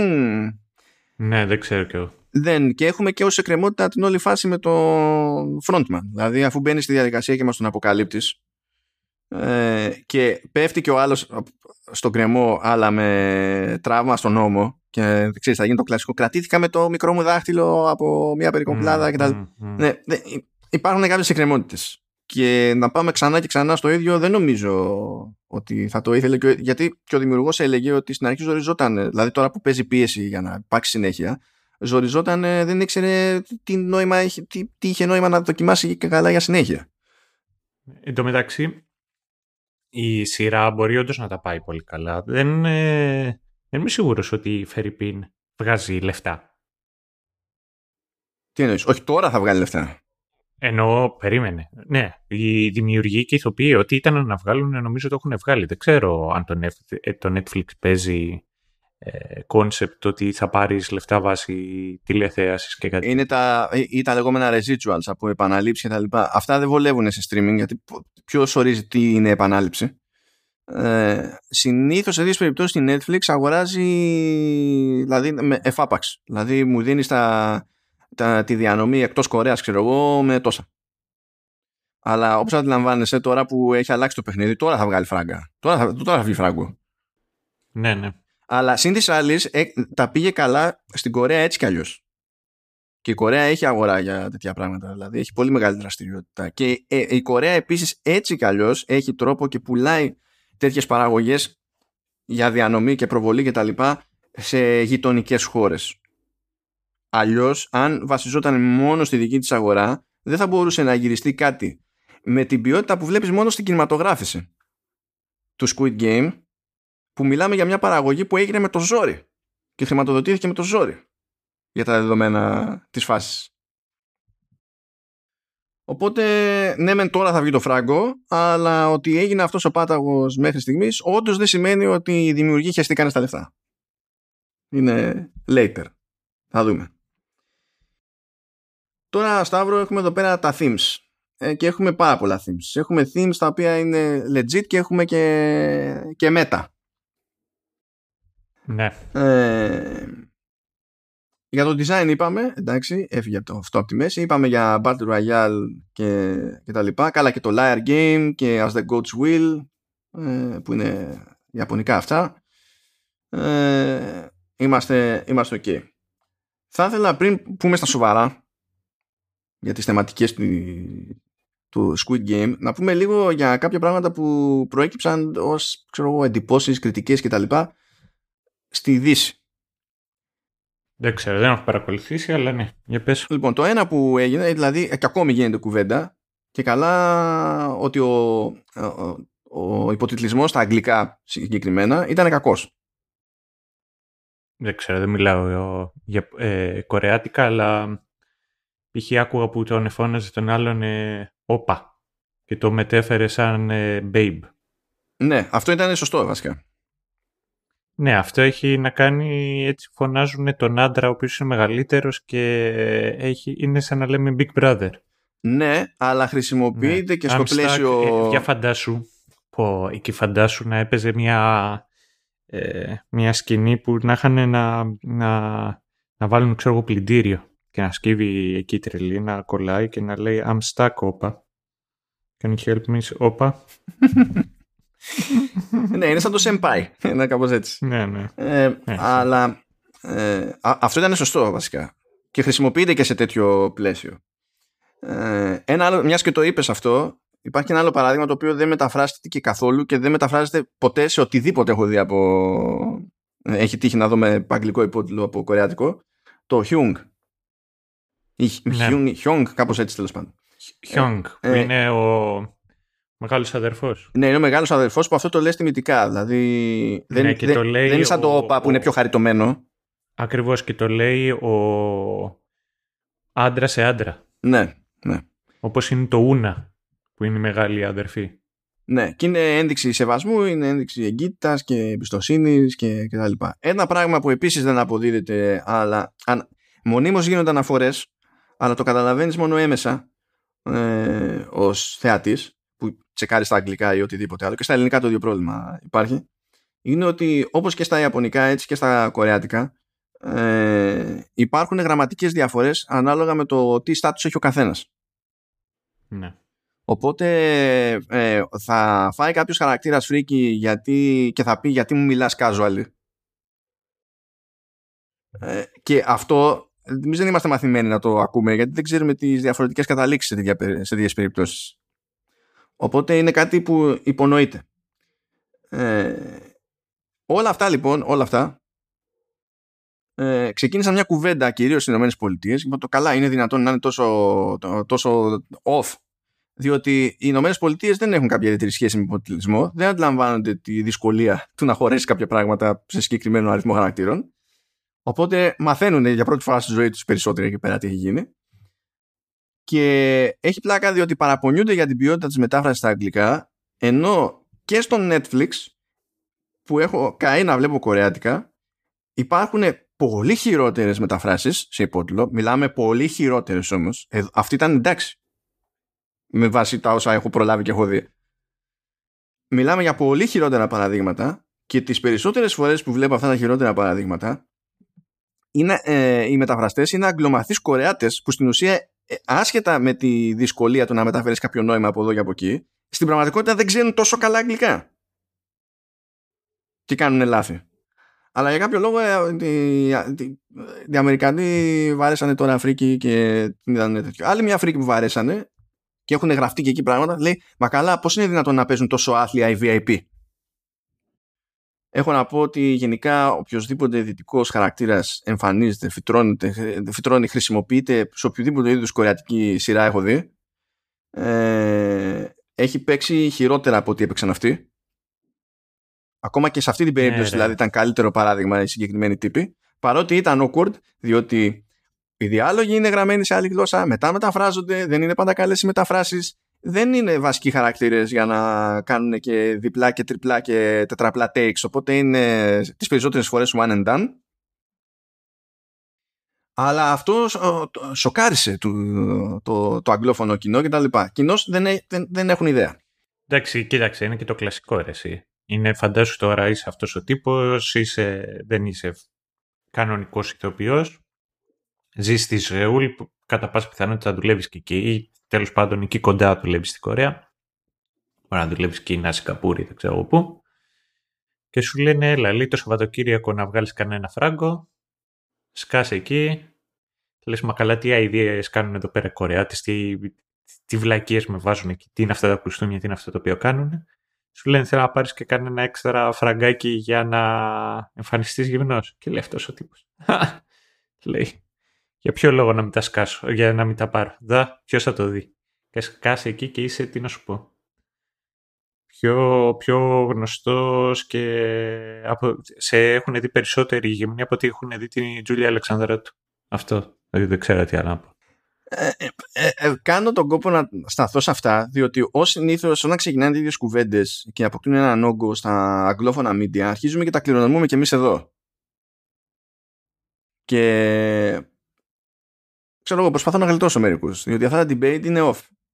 Δημιουργούν λανθασμένη εντύπωση.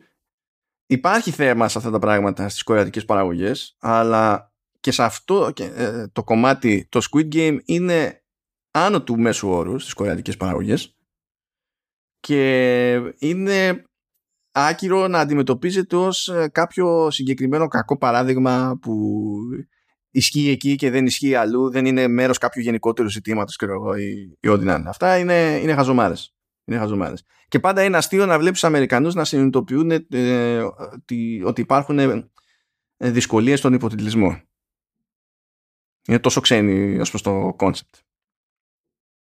Αλλά τέλος πάντων, οκ, αυτό είναι αυτό που είναι σε κάθε περίπτωση. Και τώρα νομίζω ότι είναι πιο εύκολο να περάσουμε στις πραγματικές θεματικές της όλης φάσης που ο δημιουργός δεν έχει κρύψει καθόλου ότι όλη αυτή η ιστορία είναι ε, και κριτική στον καπιταλισμό οπότε κάνει ακόμη πιο αστεία την απόλυτη επιτυχία του Squid Game σε μια πλατφόρμα όπως το Netflix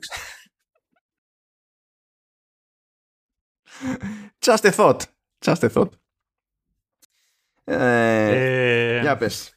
Ναι, εντάξει, κοιτάξτε αυτό. Η πραγματικότητα είναι πολύ συγκεκριμένη. Το ότι σχολιάζεις το καπιταλισμό σαν κάτι το οποίο είναι αρνητικό δεν σημαίνει ότι είσαι αναγκαστικά και πολέμιος.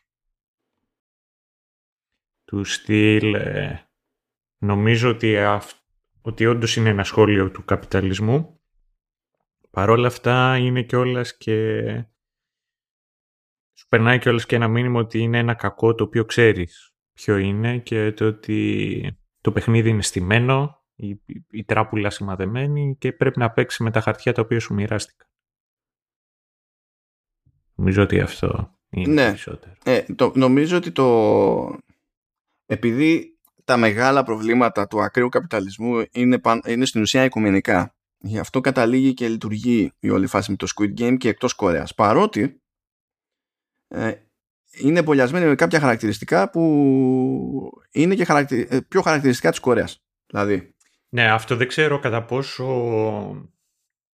να πω βασικά ότι εμένα οι γνώσεις μου πάνω στο θέμα γενικότερα έχει να κάνει, έχουν προκύψει διότι όταν έγραφα κείμενα ασχολιόμουν και όλες με παιχνίδια τα οποία έχουν και κομμάτι e-sports.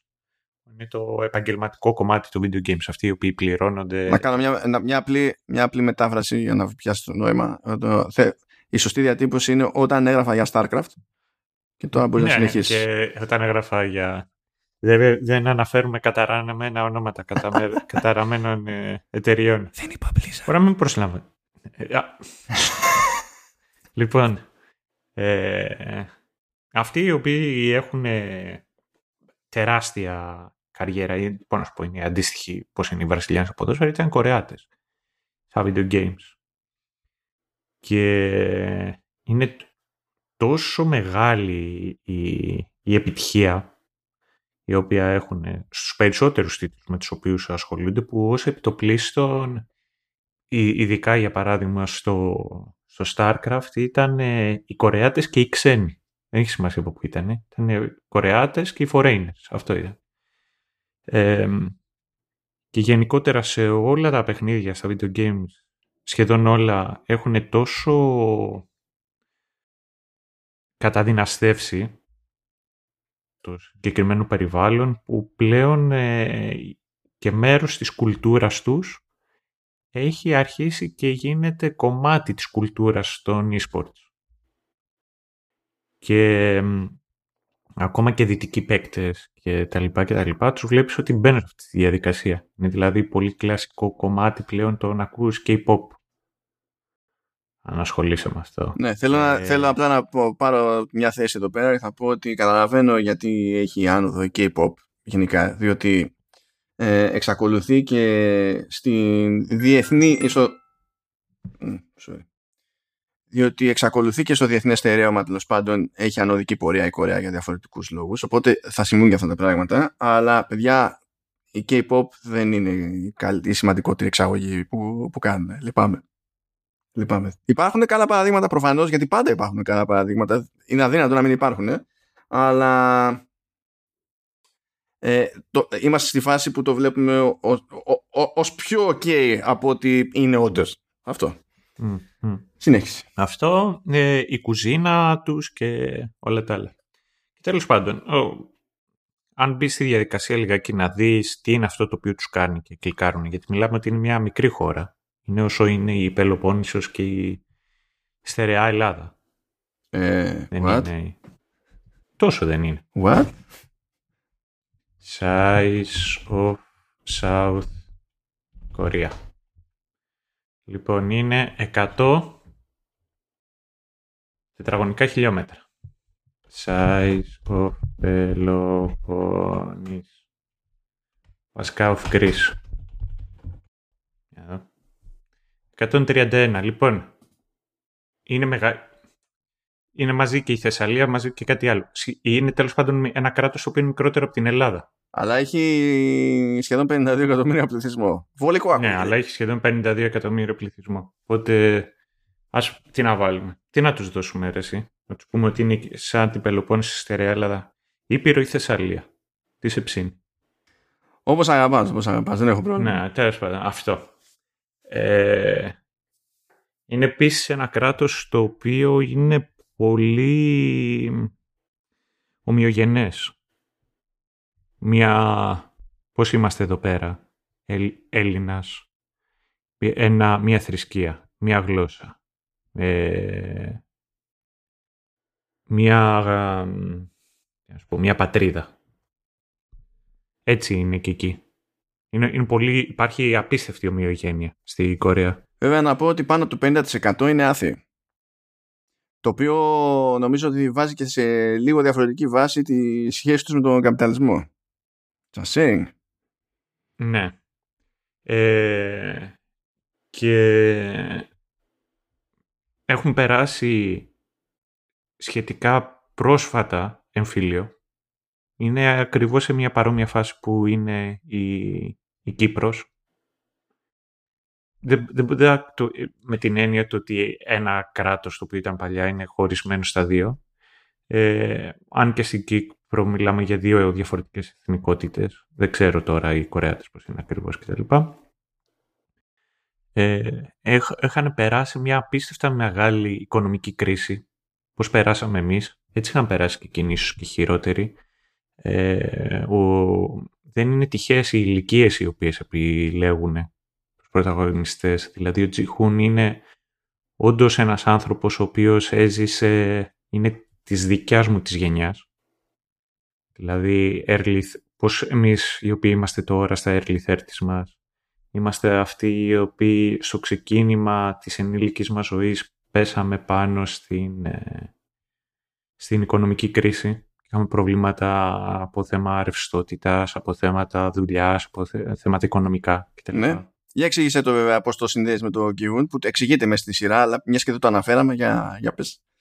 Ε, έχει να κάνει το ότι με το που γεννήθηκε εκεί και παντρεύτηκε και ξεκίνησε να κάνει το παιδί του, είχε αποτυχίες οικονομικές και ταυτόχρονα ήταν και ένας άνθρωπος ο οποίος ήταν, ρε παιδί μου, η μεγαλύτερη κατάρα της δικιάς μου της γενιάς είναι το ότι μεγαλώσαμε με Πασόκ και όταν ήρθε η ώρα να ζήσουμε Πασόκ, ζήσαμε, ξέρω εγώ, ΣΥΡΙΖΑ. Τι ΣΥΡΙΖΑ, Γεωργάκη, πάλι Πασόκ ζήσαμε, αλλά ζήσαμε Γεωργάκη, καταλαβες. Ναι, ναι. ναι. Πάντως γίνεται μια αναφορά, βλέπουμε σε κάποια φάση ότι ήταν σε κάποια αυτοκινητοβιομηχανία ο Κιούν και γίνανε μαζικές απολύσεις και απολύθηκε εκείνος ε, δείχνει ότι πάνω σε διαδηλώσεις και τα λοιπά σκοτώθηκε από την αστυνομία και ένας συναδελφός του και τα λοιπά και από εκεί είναι που τον έφαγε κάτι φορά και αυτό ενδέχεται, δεν είμαι σούπερ σίγουρος αλλά ενδέχεται να είναι και έμεση αναφορά σε ένα περίπου παρόμοιο περιστατικό στη, στο παρελθόν, το σχετικά πρόσφατο παρελθόν της Κορέας αν και όχι με θάνατο νομίζω ε, στην κατάρρευση της Σαν Yong που σε κάποια φάση νομίζω ανακοίνωσε μπαμ με το, το, το, απολύσεις για πάνω από 40% του, των εργαζομένων ας πούμε και, και πίκρα. Ναι, ε, πράγματα τα οποία τα έχουμε ζήσει και εμείς εδώ πέρα στην Ελλάδα με διαδηλώσεις και και και. Ε, επίσης αυτό το οποίο έχουν κοινό και εκείνοι με την Ελλάδα έχουν υποχρεωτική στρατιωτική θητεία. Ε, ναι, από όταν είσαι, έχεις σύνορα με τη Βόρεια Κορέα δεν υπάρχει, εννοείται. Ναι. Και περνάνε μεγάλο διάστημα. Είναι... Δεν κάνουν 9 μήνο, κάνουν παραπάνω. Κάνουν ένα μισή χρόνο, κοντά δύο χρονιά. Κάπου τέτοια. Κάνουν θητεία. Ε, όλοι οι άντρες υποχρεωτικά και αρκετές γυναίκες. Και τώρα το πιο σημαντικό πράγμα επί της ε, δικιάς μας κουβέντας έχει να κάνει το εξής. Είναι το ότι ενώ είναι από τις πιο ανεπτυγμένες δημοκρατίες στην Ασία και έχουν ελευθερία λόγου, έχουν απίστευτη διαφθορά και πολιτικά σκάνδαλα. Ε, βέβαια θα μου πεις ότι οι πρόεδροι τους καταδικάζονται και πηγαίνουν φυλακή. Ε... Τώρα, τώρα γιατί με προκαλείς, γιατί πρέπει να ξαναπώ Samsung; Ωραία. Και αυτό το οποίο. Γιατί ε, η ιστορία στην οποία αναφέρθηκες, η πιο πρόσφατη τουλάχιστον, συνδέεται με τη Samsung. Δεν φταίω καν. Ναι, ναι, ναι.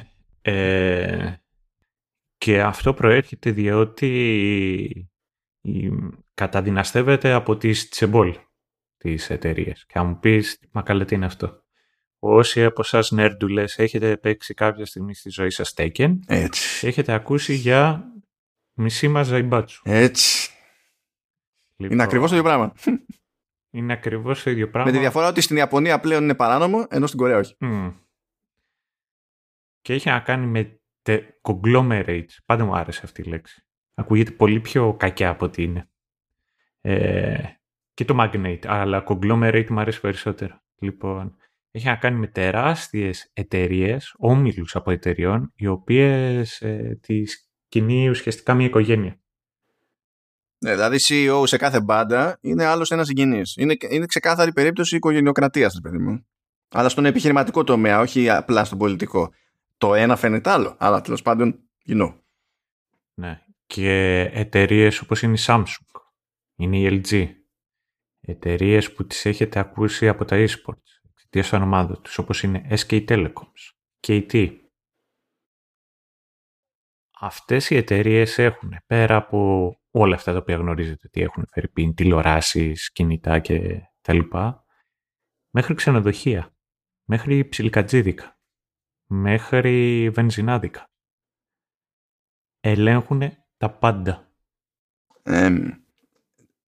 για να καταλάβετε πόσο στάνταρ μέρος είναι αυτό στην κορεατική κουλτούρα, ε, είναι στάνταρ μοτίβο το έχουμε, δεν έχει σημασία είναι κομική σειρά, είναι δραματική σειρά κτλ. ή ταινία είναι στάνταρ το κόνσεπτ ε, είναι ο τάδε που είναι ο νεαρός διάδοχος του, του chaebol και υποτίθεται ότι πρέπει να μεγαλώσει κάπως ώστε να μπορεί κάποια στιγμή να αναλάβει τα ηνία και, και τα λοιπά. Είναι, είναι, είναι, είναι στανταράκι αυτό σαν trope ναι. Ε,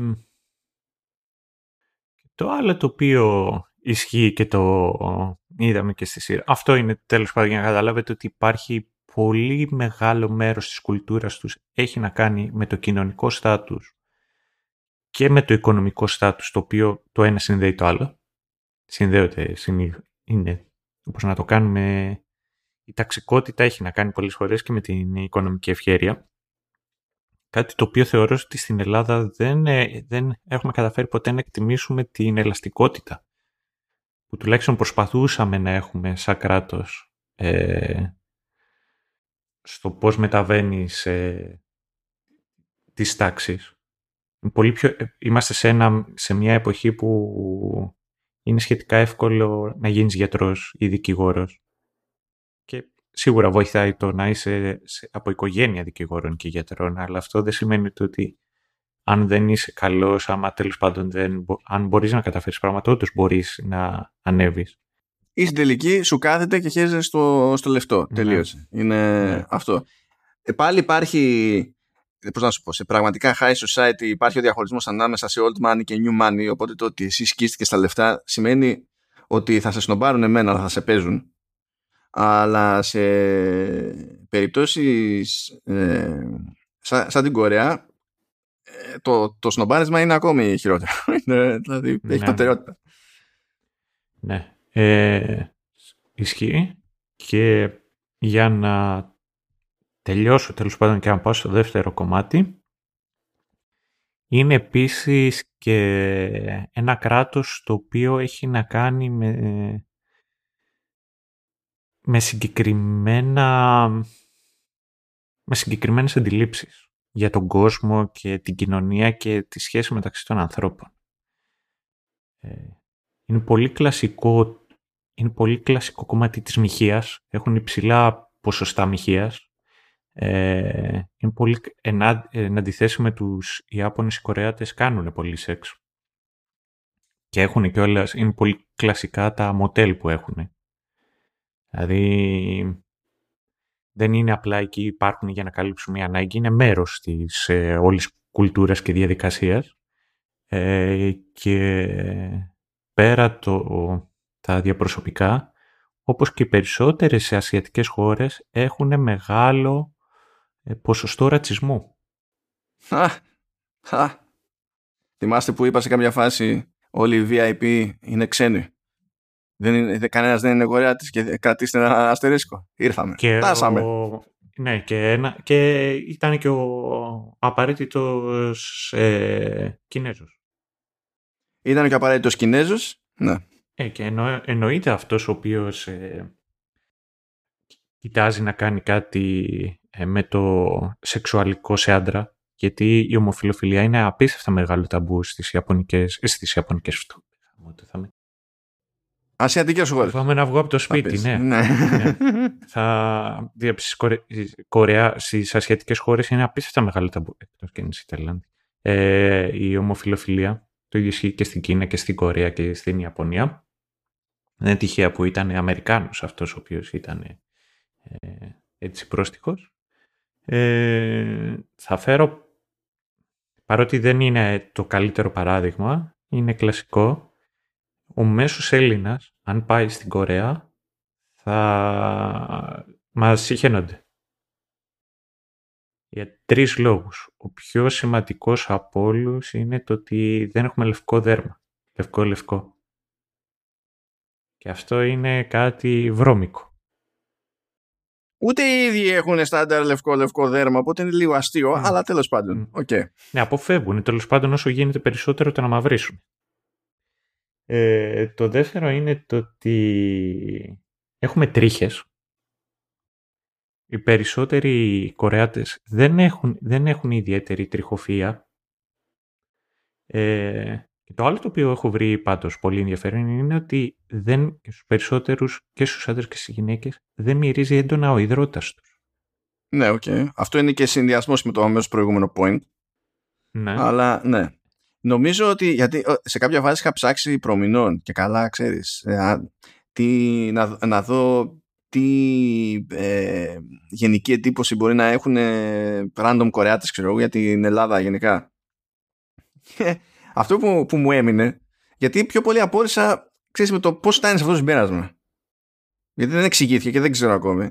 Θυμάμαι μια τύπουσα που λέει ε, νομίζω ότι ε, ε, δεν κάνουν μπάνιο. Δεν κάνουν. Λέει, πολύ, πολύ σπάνια. Δεν, δεν πλένονται. Και λέω τώρα πώς, πώς φτάνει σε αυτό, πώς σου έχει τύχει ρε παιδί με αυτό; Μπορώ να καταλάβω ότι μπορεί να, να συνδέσει αυτό το τελευταίο, ξέρεις, το αν μυρίζει πιο εύκολα ο υδρότας, ξέρω εγώ, ή ό,τι να είναι, κάπως μέσα στο κεφάλι τους, αλλά πώς, πώς φτάνει στο δεν πλένονται. Είναι και, το, είναι και η τρίχα γένεια που έχουμε την τάση εμείς να είμαστε ξύριστοι και τα λοιπά και είναι, είναι απίστευτα σημαντικό το πώς φαίνονται. Δηλαδή το πώς προσέχουν ε, την εμφάνισή τους. Ναι, πάρα πολύ. Πάρα πολύ. Ε, είναι από τις χώρες που έχουν ρεκόρ στο πώς φαίνεσαι και στις πλαστικές. Είναι απίστευτο. Ε, Παρ' όλα αυτά, επειδή έχω δουλέψει σε εταιρεία η οποία συνεργαζόταν με κορεατικές εταιρείες και το... οι senior μου πηγαίναν εκεί και ταξίδια επαγγελματικά, είναι απίστευτα δουλευταράδες, είναι αποδοτικοί, ε, έχουν οργάνωση σε αυτό το οποίο κάνουν. Είναι σαν του, πώς να το πω, είναι η αντίστοιχη Γερμανοί εκεί της Ασίας. Ε... Τώρα σε βιομηχανικό επίπεδο εντωμεταξύ, δηλαδή μόνο mm. τη ναυτιλία να βάλεις, μπορεί οι ίδιοι να μην έχουν την πιο δυνατή ναυτιλία, αλλά έχουν τα πιο δυνατά ναυπηγεία. ναι, ναι, ναι, ναι. Ναι. Και τα δύο τελευταία πράγματα τα οποία έχω να πω, θα, θα το ξαναπώ, αλλά έχουν πολύ ωραία κουζίνα. Αν έχετε την ευκαιρία ε, θα τους κάνω promotion, ρε. Δεν, πάει. Ναι, έχω, έχω, έχω, έχω και εγώ ένα πράγματα. Μην αγχώνεσαι. Μιλήσεις. Στην τελική τι promotion. Είναι οι επιλογές που έχουμε τουλάχιστον στα μέρη που είμαστε. Αν είστε παιδιά εκτός Αθηνών. Ναι, λυπούμε. Έχει στο παλιό φάληρο ένα, αλλά είναι αυθεντικό κορεάτικο. Ναι, το λέγεται είναι το Soul House και αυτό προσπαθεί να είναι και Korean barbecue style και καλά. Ναι, και έχει Korean barbecue, το οποίο αν και φτωχικό σε σύγκριση με το τι, πώς θα το φάτε έξω, δεν έχει τόσα side dishes όπως έχει, είναι πολύ ωραία εμπειρία. Πηγαίνεις εκεί, κάθεσαι και στο ψήνουνε. Το bibimbap είναι πολύ ωραίο. Ε, το kimchi, το οποίο είναι, άμα σας αρέσουν τα... Εντάξει, είναι πικάντικο λάχανο πίκλα, να το κάνουμε έτσι παπ. Είναι, είναι καλή φάση. Θα, θα, θα διαφωνήσει... Θα, θα διαφωνήσει η Ιαπωνέζα καθηγήτριά μου, που, η οποία συχαινόταν για πάντα το κίμτσι και μου είχε πει έτσι και φας ποτέ κίμτσι, επειδή μου μυρίζει μην έρθεις ποτέ για μάθημα. Αλλά ναι. Ε, το bibimbap που είναι το αντίστοιχο mixed rice του εγώ έχω αρρώστια με το συγκεκριμένο φαγητό. Είναι και όλες και τα φαγητά τα οποία μπαίνω στη διαδικασία μέσα στο τόσο και τα μαγειρεύω. Ε, το soju, το οποίο είναι το rice vinegar το, το τέτοιο. Όχι, μετά... τι rice vinegar ε, καημένε. Rice wine, όχι vinegar. Rice wine, ναι. Ε, ναι. Είναι, είναι, είναι το και καλά, πώς να σου πω, αν κάποιος πρέπει να το σκεφτεί κάπως στο κεφάλι του και έχει τύχει και έχει ασχοληθεί οποτεδήποτε με σάκε, ε, φανταστείτε ότι είναι το κορεατικό ανάλογο και, και λέγεται σότζι. Αυτό. Κοίταξε, αυτό το οποίο τα σπάει πραγματικά, πηγαίνετε, δοκιμάστε το, όπου το βρείτε, είναι το τηγανιτό του σκοτόπουλο. Είναι απίστευτο το τηγανιτό του σκοτόπουλο. Λοιπόν, έχουν φήμη για αυτό το πράγμα, γιατί είναι αλήτες και το τηγανίζουν δύο φορές. Ναι, το τηγανίζουν δύο φορές. Έχουν ένα συγκεκριμένο... Είναι μυστήριος ο τρόπος με τον οποίο το μαρινάρουν. Επιλέγουν σχεδόν αποκλειστικά όπως όλες οι ασιατικές κουζίνες μπούτι, ώστε να είναι πιο λιπαρό και να μην είναι το ίδιο στεγνό. Και στο τέλος κάνουν μία σως με, με gochujang, Ναι, ναι. Και φαίνεται το πιάτο καταλήγει και είναι λίγο σαν φόνος, αλλά... Ναι. Και είναι πολύ ωραίο. Εγώ να πω ότι έχει νόημα να ψαχτείτε με σούπες, διότι τις σούπες τις mm. αντιλαμβάνονται πολύ συχνά ως ολοκληρωμένα γεύματα και, το, και έχει πολύ πράγμα. Δηλαδή είναι, θέλει, να σου πω, είναι βάλτος η σούπα, στο θέσουμε έτσι. Ε, και το, το εννοούν. Έχει ένα ενδιαφέρον το πώς καμιά φορά συνδυάζουν ε, με παράτερο τρόπο πράγματα για μας, δηλαδή παράτερο τρόπο που μπορεί να είναι θαλασσινά και κρέατα, ας πούμε. Ε, έχουν θαλασσινή κουλτούρα από την άποψη ότι ε, έχουν ακτογραμμή μεγάλη ξέρω εγώ, και έχουν ένα σκάλωμα. Okay. ε, αλλά οι, οι, ίδιες, οι ίδιες οι σούπες σαν φάση διαφέρουν πάρα πολύ από τις σούπες που κάνουμε εμείς διαφέρουν πάρα πολύ από τις τυπικές σούπες που έχουν ξέρω εγώ, οι Άπωνες και τέτοια και έχει πολύ ζουμί εκεί πέρα για να, για να δοκιμάσετε. Και εκτός από το Soul House που είναι στο Παλαιό Φάληρο, αυτά άλλα που έχω δοκιμάσει εγώ ήταν τα πιο προβλεπέ, δηλαδή το Σιράκ στο Σύνταγμα, ναι, αλλά το και το ε, που είναι αρκετά χρόνια εκεί πέρα. Και, και το Ikura Sushi που το ακούς και λες αυτό είναι Ιαπωνέζικο και στην πραγματικότητα είναι Κορεάτικο, απλά έχει και Ιαπωνική κουζίνα. Και είναι πιο σόι από ό,τι φαίνεται για, για Κορεάτικο. Μια λεπτομέρεια να πω για το Soul, το Soul House για να μην νομίζετε ότι προσπαθούμε να τους πρόξουμε στα αλήθεια τόσο πολύ επειδή ναι, είναι στο φάληρο κτλ. Θα περάσουμε από εκεί και θα τους στείλουμε το link ώστε να μας πληρώσουν τη χορηγία μεταγενέστερα. Αυτό γίνεται ή όχι; Δεν θα τους στείλουμε το link γιατί αυτή τη στιγμή θα πω ότι αν ανοίξετε τον κατάλογο εκεί πέρα υπάρχει και επιλογή για ολόκληρο μενού και λέει τόσο το κεφάλι. Και έχει ένα μενού fixed, ας πούμε. Προφανώς μπορεί να πάρει ο καθένας ό,τι θέλει ξεχωριστά. Αλλά μπορεί κάποιος να θέλει ένα ε, συγκεκριμένο γεύμα με συγκεκριμένα κόρσε κτλ. Και, και λέει. Ε, αυτό κάνει τόσο. Και έχει εκείνο και εκείνο και το άλλο. Και μετά βλέπεις από κάτω και λέει μόνο για Κορεάτες. Και βλέπεις ότι νομίζω έχει μία ή άλλη και είναι απείρως πιο φθηνό. και το λέει μόνο για Κορεάτες. Σε περίπτωση που είχατε αμφιβολία για τα προηγούμενα που λέγαμε.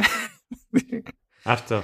Ε, και τέλος πάντων, για να τελειώσω αυτό το background που θέλω να πέσω εγώ για την Κορέα, είναι να πω είναι ότι υπάρχει ένα ρεύμα από τους, ε, γενικότερα της κορεατικής κουλτούρας και όσο περνάνε τα χρόνια αυτό αρχίζει και προχωράει. Ε, αυτό το, θέλω, το οποίο θέλω να πω είναι το ότι οι Κορεάτες έχουν αρχίσει και έχουν και περισσότερο επιρροή και στην αμερικανική κουλτούρα και είναι και πολύ καλοί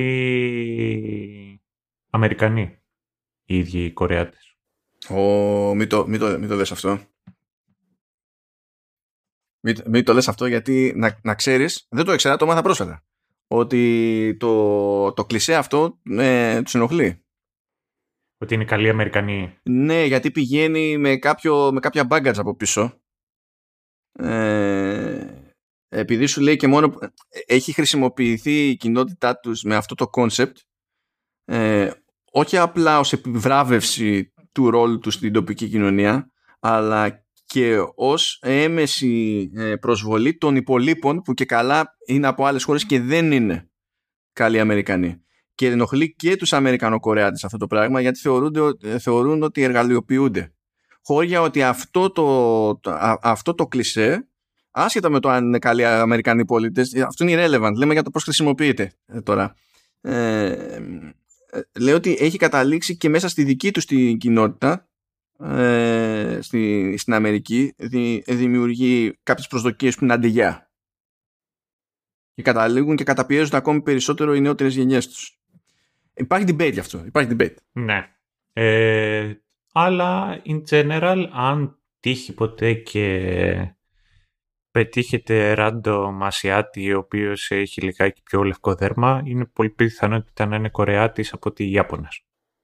Σε μαρικανικές ταινίες. Mm. Και τα λοιπά. Mm. Depends, δεν ξέρω, δεν είμαι σίγουρος. Ναι, δεν είμαι, απλά έχουν. Ναι. Uh, ναι, γενικά, εγώ θέλω να επιστρέψω λίγο στο, στο θέμα του, του ρατσισμού ε, πριν ασχοληθούμε με το πιο σοβαρό που είναι το ας πούμε ταξικό και τέτοια ε, από την άποψη ότι είναι πιο οικουμενικό και πιο, δηλαδή και δεν γλιτώνει κανένας. Ε, πραγματικά η... μου κάνει φοβερή εντύπωση που ενώ τα δυτικά μίντια σκαλώσανε με τον υποτιλητισμό και τα λοιπά δεν έχουν βγάλει κιχ για αυτό το κομμάτι. Πιστεύω ότι δεν έχουν πάρει χαμπάρι. Διότι συνήθως, ειδικά Αμερικοί, δεν κρατιούνται. Μισή ευκαιρία να τους δώσεις, αρχίζουν και χτυπιούνται. Πρέπει να είναι μέσα στο κεφάλι τους τόσο σε τέτοιο level το ενοχικό σύνδρομο που έχουν, που πρέπει να πιστεύουν ότι άμα βλέπουν κάτι τέτοιο από ασιατική χώρα, και μην ξεχνάμε ότι στην Αμερική τώρα υπάρχει και άλλος αναβρασμός για τους Ασιάτες, επειδή έχουν γίνει και εκεί πέρα κάποιες επιθέσεις με στόχο Ασιάτες και προσπαθεί να ρεφάρει η, η, η, η κοινωνία κάπως εκεί. Ε, ξέρετε, που το, το βλέπουν και νομίζω ότι ή δεν κάνει register καν ή δεν δέχονται να τους το χρεώσουν, ξέρω εγώ. Που είναι κάτι που το έχουν στανταράκι οι Κορεάτες ακόμη και σε χαλάρες σειρές ταινίες κτλ. Ο, ο ξένος ή είναι ο, ο καλοκάραδος κομπάρσος ε, ή μπορεί να είναι κάτι κακό ή και να, αν δεν υπάρχει ξένος για να είναι κάτι κακό ε, θα την πέσουν στην κουζίνα. Οπότε θα ε, είναι πάρα πολύ συχνό φαινόμενο να πετυχαίνεις χαρακτήρα που υποτίθεται ότι είναι μούρης, ότι έχει σπουδάσει έξω, ότι έχει συνηθίσει σε άλλη κουλτούρα από την κορεατική από τότε που έφυγε και τα άλλαξε άποψη τέλος πάντων για ε, τον τρόπο τον οποίο μεγάλωσε και το που είναι καλύτερα κτλ. Και, και ξεκινάνε, ξέρω εγώ, δεν γουστάρω αυτό το φαΐ, δεν γουστάρω αυτό το φαΐ, δεν με ενδιαφέρει η τοπική κουζίνα, δεν με ενδιαφέρει. Δεν, δεν, με νοιάζει, δεν αρέσει αυτό το φαΐ του δρόμου, δεν μου αρέσει αυτό το πιο, το, το πιο λαϊκό φαγητό στα ταβερνάκια κτλ.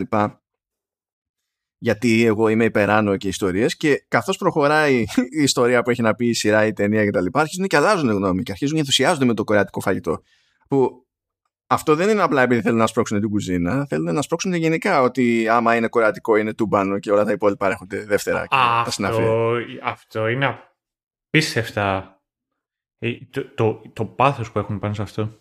Ναι, μου μιλάμε για άλλο level, με άλλο level. Δηλαδή, ε, ε, αισθάνομαι ώρες ώρες ότι επειδή δεν, έχω, δεν είναι ότι τους έχω ζήσει για να έχω αρκετό info και αρκετά δεδομένα. Δηλαδή, ώρες ώρες σκέφτομαι ότι μπορεί αυτό που το χρεώνουμε φορά παρτίδα ως, ως ρατσισμό ε, να είναι ενδεχομένως και υπέρμετρος εθνικισμός που μπορούν να συναντηθούν αυτά στην πορεία. Έτσι. Ναι. Αλλά άμα όταν δεν ταυτίζονται είναι σημαντικό να συνειδητοποιούμε αν ταυτίζονται ή όχι δεν είμαι σε θέση να το ξεχωρίσω αυτό το πράγμα, οπότε ας κρατήσουμε έτσι μια πισινή για πάνω ενδεχόμενο, αλλά ότι έχουν σκάλωμα, έχουν σκάλωμα. Έχουν, ε, είναι πολύ κλασικό ομάδες e-sports, ακόμα και τις εποχές που δεν μιλάγαμε για τρελά λεφτά, όταν έπαιζε τουρνουά εκτός Κορέας να στέλνουν μαζί μάγειρα.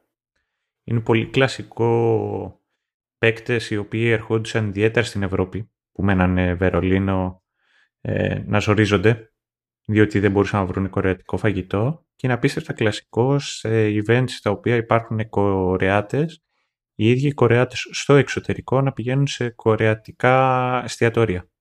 Ειδικά άμα παίζει κάτι τέτοιο στην... Ε, αν γινόταν το event στην Αμερική.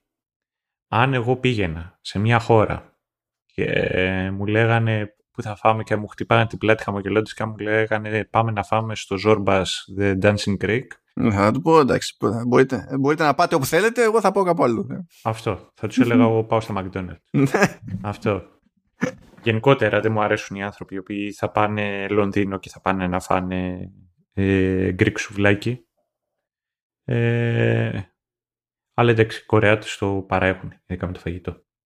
Ε, αυτά τα πράγματα φαίνονται παντού. Πραγματικά ε, αυτές οι λεπτομέρειες δεν τις γλιτώνετε ό,τι και να δείτε από Κορέα. Mm. Από σειρά ταινία. Δηλαδή δεν την παλεύουν να τα αφήσουν αυτά τα στοιχεία και αυτά τα σχόλια στην άκρη. Και δεν παλεύουν να αφήσουν στην άκρη ούτε το ταξικό. Το ταξικό παίζει πάντα ρόλο και, στο, και στην ψυχαγωγία τους. Ω προς αυτό το Squid Game, ε, έχω την εντύπωση ότι μεγεθύνεται στο μυαλό του υπόλοιπου κόσμου ε, που δεν είχε ανάλογη έκθεση ας πούμε στην αντίστοιχη κουλτούρα και το, και κορεατικές παραγωγές γενικά. Δεν το λέω για κακό. Απλά νομίζω ότι ένα μέρος του ενθουσιασμού από τους ε, πιο περαστικού στην κουλτούρα αυτή ε, ε, μου θυμίζει λίγο εκείνο τον ενθουσιασμό με το, με το τελευταίο Joker δεν έχει ζήσει, δεν έχει ζήσει νομίζω καλά, δεν ξέρω, το έχεις περάσει ψηλοξόφαλτσα την όλη φάση με το Έλα παιδί μου, με το Casa de Papel. Όχι, ξόβαλτσα. Είναι, έχω θωρακιστεί, έχω εμβολιαστεί ειδικά για το Casa de Papel. Δεν έχω, δηλαδή, έχω μηδέν εντύπωση, άποψη, αντίληψη. Δηλαδή ξέρω μόνο Ωραία. ότι λέγεται έτσι και έχει να κάνει με κάποια ληστεία. Εκεί τελειώνουν όλες μου γνώσεις. Ε, αυτή. Εκεί νομίζω. Ναι, ισχύει με τον Τζόκερ. Ε... Το Τζόκερ, επειδή το, το λέω για ποιο λόγο, επειδή υπάρχει και το ζήτημα το πολιτικό στη μέση, το οποίο φαινόταν και στις κριτικές ταινίας και οι πιο στρατευμένοι κριτικοί βα, βαράγανε φρίκι του στυλ έτσι κόντρα στο σύστημα και δεν συμμαζεύεται ας πούμε. Και υπό συνθήκη είμαστε όλοι το ίδιο χάλι και, και το, το είχαν πάρει έτσι πατριωτικά. Είχε σχολιαστεί αντίστοιχα και νομίζω ότι αυτό το πολιτικό κομμάτι του Squid Game το οποίο είναι καλό είναι, είναι, είναι καλό δεν έχω πρόβλημα. Δεν το λέω για να μειώσω το Squid Game αλλά νομίζω ότι έχει υπερτονιστεί εκτός Κορέας λόγω ε, ε, λειψής αντίληψης του γενικού output της Κορέας σε τέτοια θέματα. Ναι. Κοίταξε, ε, fun fact, το Casa de Papel έχει και πολιτικά μηνύματα όπου μιλάνε για la revolution ε, αντιφασ... όχι αντιφασιστικές, αντιδεξιές αντιλήψεις επειδή είχε περάσει και η Ισπανία αυτό το φασισμό μιλάνε για Ρομπέντο Δασόν ότι θα κλέψουν τα λεφτά. Ε, και εμείς από λόγο μιλάνε για την αντίσταση του φτωχού ενάντια του συστήματος. Ε, αλλά τα σχέδια τα οποία, ε, ενώ τα λένε όλα αυτά, σε περίπτωση που πάρουν τα χρήματα, πάνε και αγοράζουν νησί. Ε, στην πραγματικότητα, αν πούμε για το Squid, το Squid Game σαν κάτι το πρωτοποριακό ή visionary στα πράγματα τα οποία λέει ή θέτει κτλ. Δεν υπάρχει κάτι τέτοιο. Είναι ένα δημιούργημα απλής λογικής. Παίρνει, έχει ακολουθεί απλούς κανόνες του storytelling, όπως είναι καλά στημένοι χαρακτήρες, ε, narrative το οποίο έχει συγκεκριμένη κατεύθυνση, ε, θεματικές οι οποίες έχουν να κάνουν με την ανθρώπινη κατάσταση και το τι είναι ένας άνθρωπος. Και απλά τις εφαρμόζει. Και ενώ είναι κάτι το οποίο είναι ωραίο και είναι κάτι το οποίο έχει απήχηση και, και, και σε καμία περίπτωση δεν είναι ένα από τα απόγεια τέλος πάντων της αφήγησης στην τηλεόραση. Για μένα το Squid Game θα πρέπει να είναι το αυτό το οποίο θα πρέπει να περιμέναμε από όλες τις ιστορίες οι οποίες προσπαθούν να πούν μια ιστορία. Μια απλή ιστορία. Πρέπει να είναι ο μέσος όρος. Καταλαβαίνω για ποιο λόγο γίνεται δεν γίνεται. Ε, εκεί μοναχά που διαφεροποιείται για μένα δεν έχει να κάνει τόσο με τις σκηνές βίας αβίας, οι οποίες υπάρχουν εκεί για να σε σοκάρουν, αλλά περισσότερο με τον τρόπο με τον οποίο μπαίνει στη διαδικασία και ξεγυμνώνει την ανθρώπινη υπόσταση. What is the price of a man?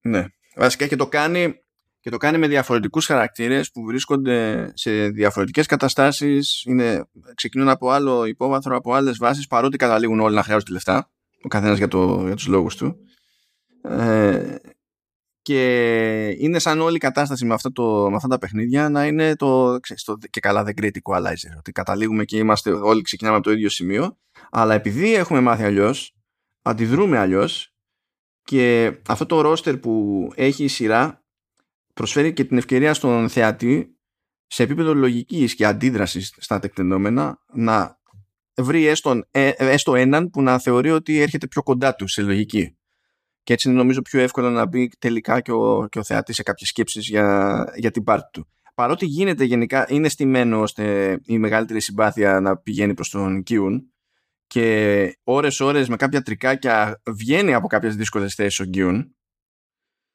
αλλά δεν θα το χρεώσω τώρα ως πρόβλημα ή, ή αδυναμία. Γιατί εντάξει, κάπως έπρεπε να, να λειτουργήσει για να βγαίνει μετά η ιστορία από εκεί πέρα. Δηλαδή. Για μένα πάντως είναι η ιδιοφυής επιλογή το ίδιο το παιχνίδι που είναι η βάση, που είναι στην ουσία και το πρώτο πράγμα που εξηγείται στη σειρά, αλλά και το τελευταίο αγώνισμα, που είναι το, το παιχνίδι που λέγεται Squid. Από την άποψη ότι η ίδια του η λογική, άσχετα με το πώς ξεκίνησε, γιατί ξεκίνησε, γιατί υποτίθεται ότι είναι πολύ παλιά υπόθεση σαν παιδικό, ομαδικό παιχνίδι. Ε, αυτό το κόνσεπτ, το, ο επιτιθέμενος που είναι εκείνος που προσπαθεί να κερδίσει, ξεκινάει με μειονέκτημα και παίζει κουτσό. Και μόλις περάσει μια διαχωριστική γραμμή σταματάει να προχωράει με κουτσό. Αλλά δεν υπάρχει κανένας περιορισμός στη βαναυσότητα που μπορεί να χρησιμοποιήσει οποιαδήποτε πλευρά καθώς θα προσπαθούν τέλος πάντων ο ένας να φτάσει στον τελευταίο κύκλο και ο άλλος να πετάξει όποιον βρει μπροστά του εκτός των γραμμών. του αγωνιστικού χώρου ε, νομίζω ότι είναι σαν να παρακαλάει να λειτουργήσει αλληγορικά για την κοινωνική κινητικότητα σε μια καπιταλιστική κοινωνία. Με τη διαχωριστική γραμμή να είναι ένα level ε, προσωπικού πλούτου και άνω.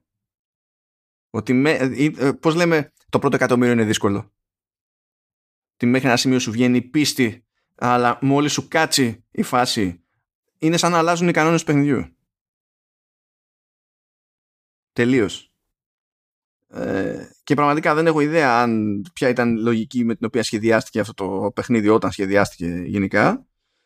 Αλλά δεν θεωρώ καθόλου τυχαίο ότι η σειρά ολόκληρη ξεκινάει και στην ουσία κλείνει με αυτό και ταυτόχρονα απασχολείται με τις, με τις θεματικές αυτές.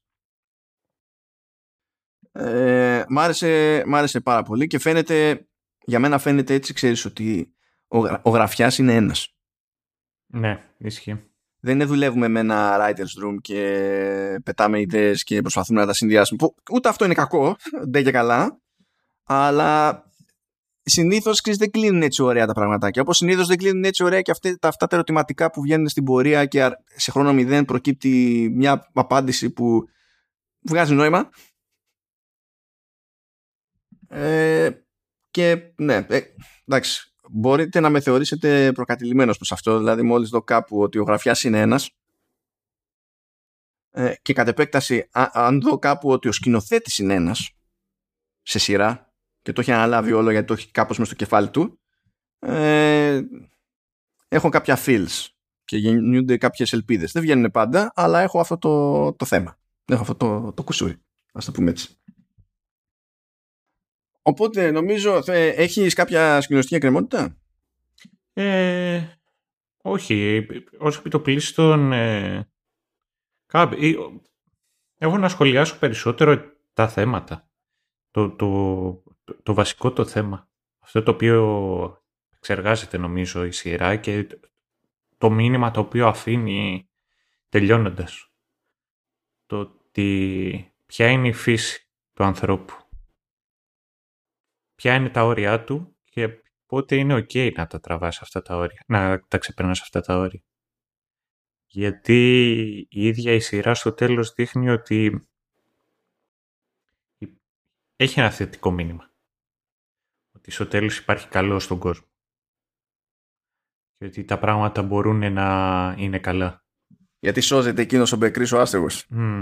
Και όχι μόνο αυτό, ο Γκίουν που ξεπέρασε, όχι έφτασε τα όρια του, αναγκάστηκε να κάνει πράγματα που δεν ήθελε να κάνει. Παρότι το story φροντίζει να τη σκαπουλάρει γιατί κατά μία έχει ευθύνη για το, για το θάνατο του, του παππού αλλά τελικά δεν πέθανε ο παππούς. Έχει κάτι τέτοια, οκ. Okay.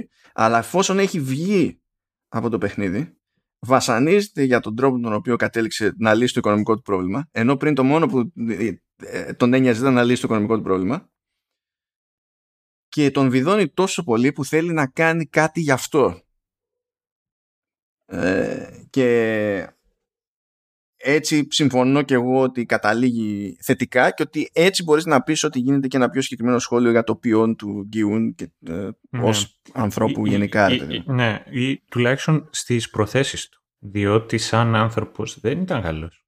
Ούτε καλός πατέρας ήταν σε καμία περίπτωση. Ακόμα και μέχρι τέλους. Δεν είναι καλός πατέρας. Έχω flashback τώρα για τότε είχα Αγαπητοί ακροατές, κάποια στιγμή είχα γράψει ένα κείμενο για το The Last of Us, το πρώτο παιχνίδι. Σχολίασα για το κεντρικό χαρακτήρα το ότι σαν, χαρακ... σαν άνθρωπος Ένας άνθρωπος γεμάτος ελαττώματα, ο οποίος η ηθική του φραγμή προέρχονταν κυρίως από τα, ε, τα προβλήματα, από τα βιώματα, τα άσχημα τα οποία έχει. Και εκεί έθετε τα όρια του. Έκανε πολλά πράγματα τα οποία ήταν καλά ή κακά βάσει το τι δεν ήθελε να συμβεί. Δεν ήταν ένας άνθρωπος ο οποίος μπορούσε να ξεπεράσει αυτά τα βιώματα, να γίνει καλύτερο. Ε, και με τους περισσότερους με τους οποίους έκανα κουβέντα, ότι μου σχολιάσαν το συγκεκριμένο κείμενο, ήταν κάτι πολύ συγκεκριμένο. Αν, ήσουνα, αν ήμουνα στη θέση τους, θα έκανα το ίδιο. Το οποίο δεν είναι ακριβώς το μήνυμα της συγκεκριμένης παρατήρησης. Ναι, όχι. Είναι, είναι άσχετο τώρα μετά άλλο βασικά. Το ζήτημα δεν είναι τι θα έκανες, το ζήτημα είναι ότι ε, τι λένε για σένα τελικά οι επιλογές που έκανες. Όπως και να τις εκλογικεύσεις, τις έκανες. Καλό, κακό, whatever, τις έκανες όμως. Και δεν γίνεται να αγνοηθούν όταν προσπαθεί κάποιος να σε αξιολογήσει συνολικά. Ε, οπότε και ο, Χουν είναι ένας χαρακτήρας είναι, βασικά είναι ο μέσος άνθρωπος. Είναι κακός στη, στον τρόπο με τον οποίο ζει τη ζωή. Δεν είναι καλός στο να ζει τη ζωή. Και αυτό η καλή του τύχη που λέμε, αυτό η καλή σου η τύχη που σου λένε μερικές φορές εννοώντα δουλειά ή σχέση, το οτιδήποτε. Καλή του τύχη, τι ήταν η καλή του τύχη; Bottom line έβγαλε όλα αυτά τα, τα λεφτά. Τον οδήγησαν στο μεγαλύτερο αδιέξοδο που είχε στη ζωή του ήταν σε πολύ χειρότερη κατάσταση από ό,τι όταν ήταν στην αρχή της σειράς. Που ε, έδωσε, πούλησε μέχρι τα δικαιώματά του στα ίδια του τα όργανα. Ε, κοροϊδεύε το παιδί του. Λοιπόν, σίγουρα είναι ένα σχόλιο. Είναι, αυτή την ατάκα μπορεί να την είπα χίλιες φορές όλο το καλοκαίρι. Αλλά ο καθένας μας χτίζει τη δικιά του φυλακή βάσει των επιλογών του. Ε, Σταύρο, ε, αυτό πε, όχι, περιέργως, δεν ξέρω αν ήταν σκεμμένο ή όχι. Αυτό ε, μοιράζει το δίκιο του τελευταίου στοιχήματος με τον Νίλ Ναμ. Μοιράζει το δίκιο και στους δύο. Διότι μπορεί ο Ιλνάμ να το έθετε σε ένα πλαίσιο περί διασκέδασης αλλά όπως είπαμε και πριν, ξεκινάει λέγοντας ότι φτωχοί και πλούσιοι, ασχέτως συγκυριών και τα λοιπά, καταλήγουν στο να μην μπορούν να ευχαριστούν τίποτα. Και με διαφορετικό τρόπο καταλήγει και βιώνει το ίδιο πράγμα ο Κιούν, διότι ούτε πριν μπορούσε να ευχαριστεί τίποτα, ούτε τώρα μπορεί να ευχαριστηθεί όλα αυτά που κέρδισε. Και σε μια τέτοια περίπτωση δεν ξέρω πώς να ζυγίσω και αυτό το ξέσπασμα που θέλει να κάνει προς το τέλος. Ε, αν είναι κάτι που ξεκινάει από μια κάποια συγκεκριμένη αίσθηση δικαίου ας το πούμε ή ανταυτού αν είναι η μοναδική διέξοδος που μπορεί να σκεφτεί αν είναι ο μόνος στόχος που βλέπει ότι μπορεί να κυνηγήσει με την ελπίδα να φτάσει κάποια στιγμή να αισθανθεί καλύτερα για τον εαυτό του. Ή μπορεί να είναι και τα δύο στη τελική. Δεν νομίζω ότι. Δεν ξέρω αν το έχει κάνει εσκεμμένο ο δημιουργός ή αν έχει κατά νου να κινείται προς τα εκεί. Ε, Παρ' όλα αυτά, η επιλογή του να κυνηγήσει και να πάει κόντρα στο σύστημα του Squid Game, τελειώνοντας η σειρά, δεν δείχνει ότι, ήταν, ότι είναι κάποιος ο οποίος έχει τον έλεγχο της κατάστασης. Αυτό το οποίο έζησε είναι 100% κάτι το τραυματικό και κάτι το οποίο δεν το ξεπερνάς εύκολα.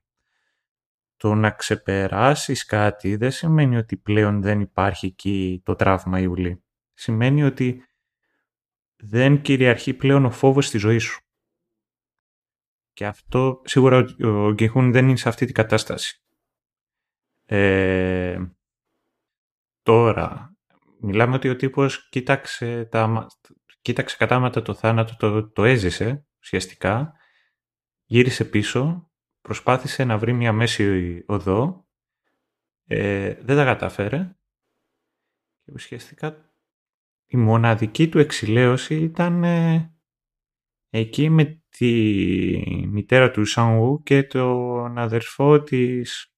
Πες το Σεμπιόκ. Σεμπιόκ. Ναι. Και με αυτά και με αυτά στο τέλος αυτό που το ξέσπασμα που κάνει και, κάνει και διαλέγει να μην πετάξει τελικά στις ΗΠΑ είναι πάλι μια επιλογή που κάνει που στην ουσία κρεμάει την κόρη του. Mm, Ξανά. Αυτές είναι, αυτές είναι οι ομορφιές. Γιατί σε κάποιο βαθμό όλοι, όλοι, όλοι οι άνθρωποι είμαστε, το, είμαστε καταστροφή σε κάποιο βαθμό, καθένας με τον τρόπο.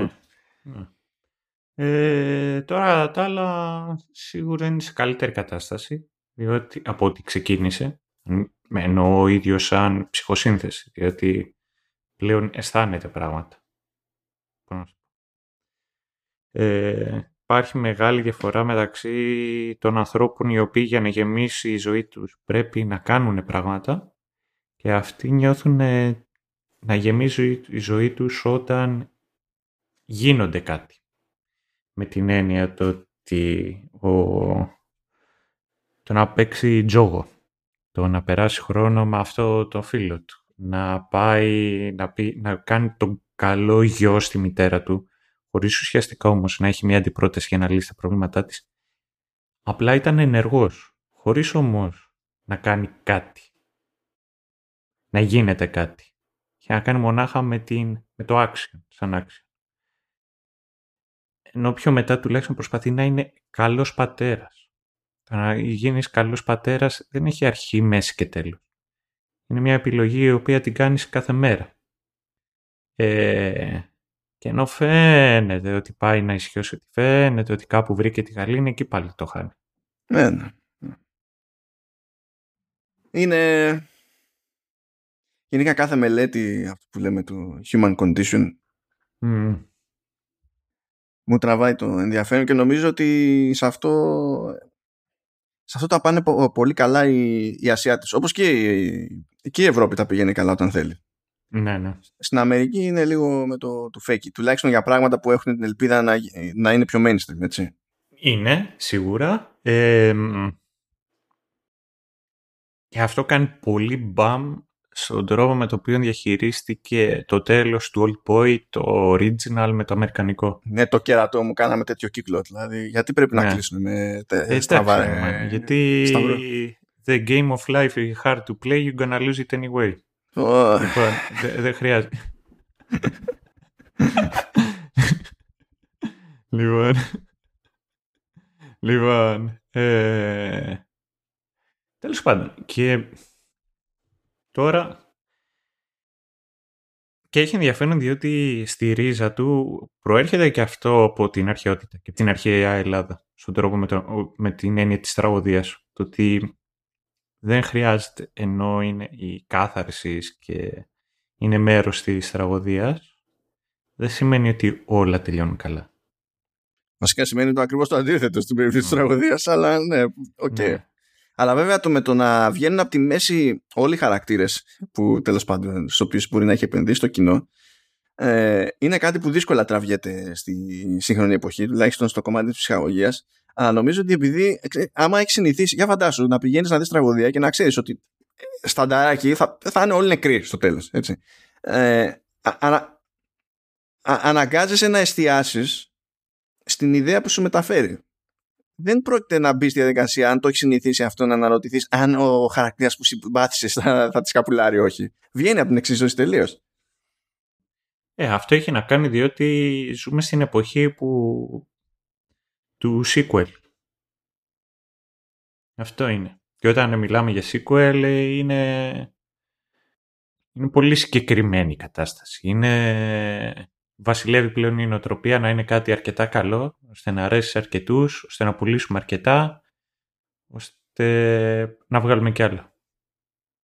Και, και ιδιαίτερα σε μια εποχή που βασιλεύει πολύ περισσότερο το pop culture παρά η οποιαδήποτε ανάγκη των δημιουργών να, να γεμίσει τις ώρες με, με συγκεκριμένου είδους διαλόγους.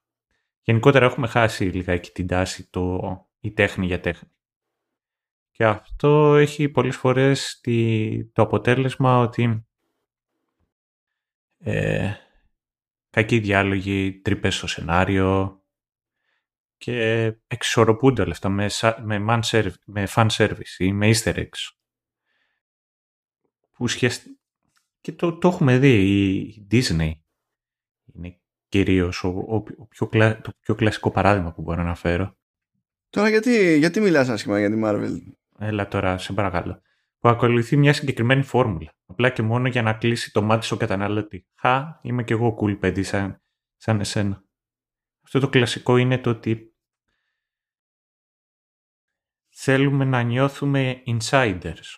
Ότι είμαστε μέσα στο inner κύκλο, ότι είμαστε εμείς αρκετά έξυπνοι οι οποίοι το πιάνουμε αυτό. Εδώ ολόκληρη σειρά το Big Bang Theory χτίστηκε πάνω σε αυτό το concept. Ε, αλλά τέλος πάντων. Σε μια τέτοια περίπτωση, κοίταξε, το ότι αυτά τα προϊόντα μας κάνουν και περνάμε ευχάριστα δεν σημαίνει πως είναι και ποιοτικά. Έτσι. Ναι, εννοείται. Ναι. Αντίστοιχα και κάτι που μας κάνει και γινόμαστε χώμα δεν σημαίνει ότι είναι προβληματικό. Κλασικά. Ναι. Κλασικά. Αλλά νομίζω ότι Ευρώπη και Ασία φοβόμαστε λιγότερο. Ναι, εντάξει, συνήθως παίζουν και λιγότερο. Πώς να πω. Έχουμε λιγότερα να χάσουν. Ακριβώς. Αυτή ήταν η επόμενη κουβέντα. Την άλλο το ρίσκο, διότι δεν περιμένει κανένας να γίνει τζίρο ένα δισεκατομμύριο. Οπότε λες τέλος πάντων εντάξει. Ούτε, ούτε ξεκινάμε και έχει. Πάμε να γυρίσουμε ταινία και είναι 180 το budget της ταινίας και άλλα 100 το budget του marketing. Δεν υπάρχουν, ε, δεν υπάρχουν αυτά. Κατά μία έννοια ευτυχώς. Βέβαια σχετικά όλα αυτά. Σχετικά.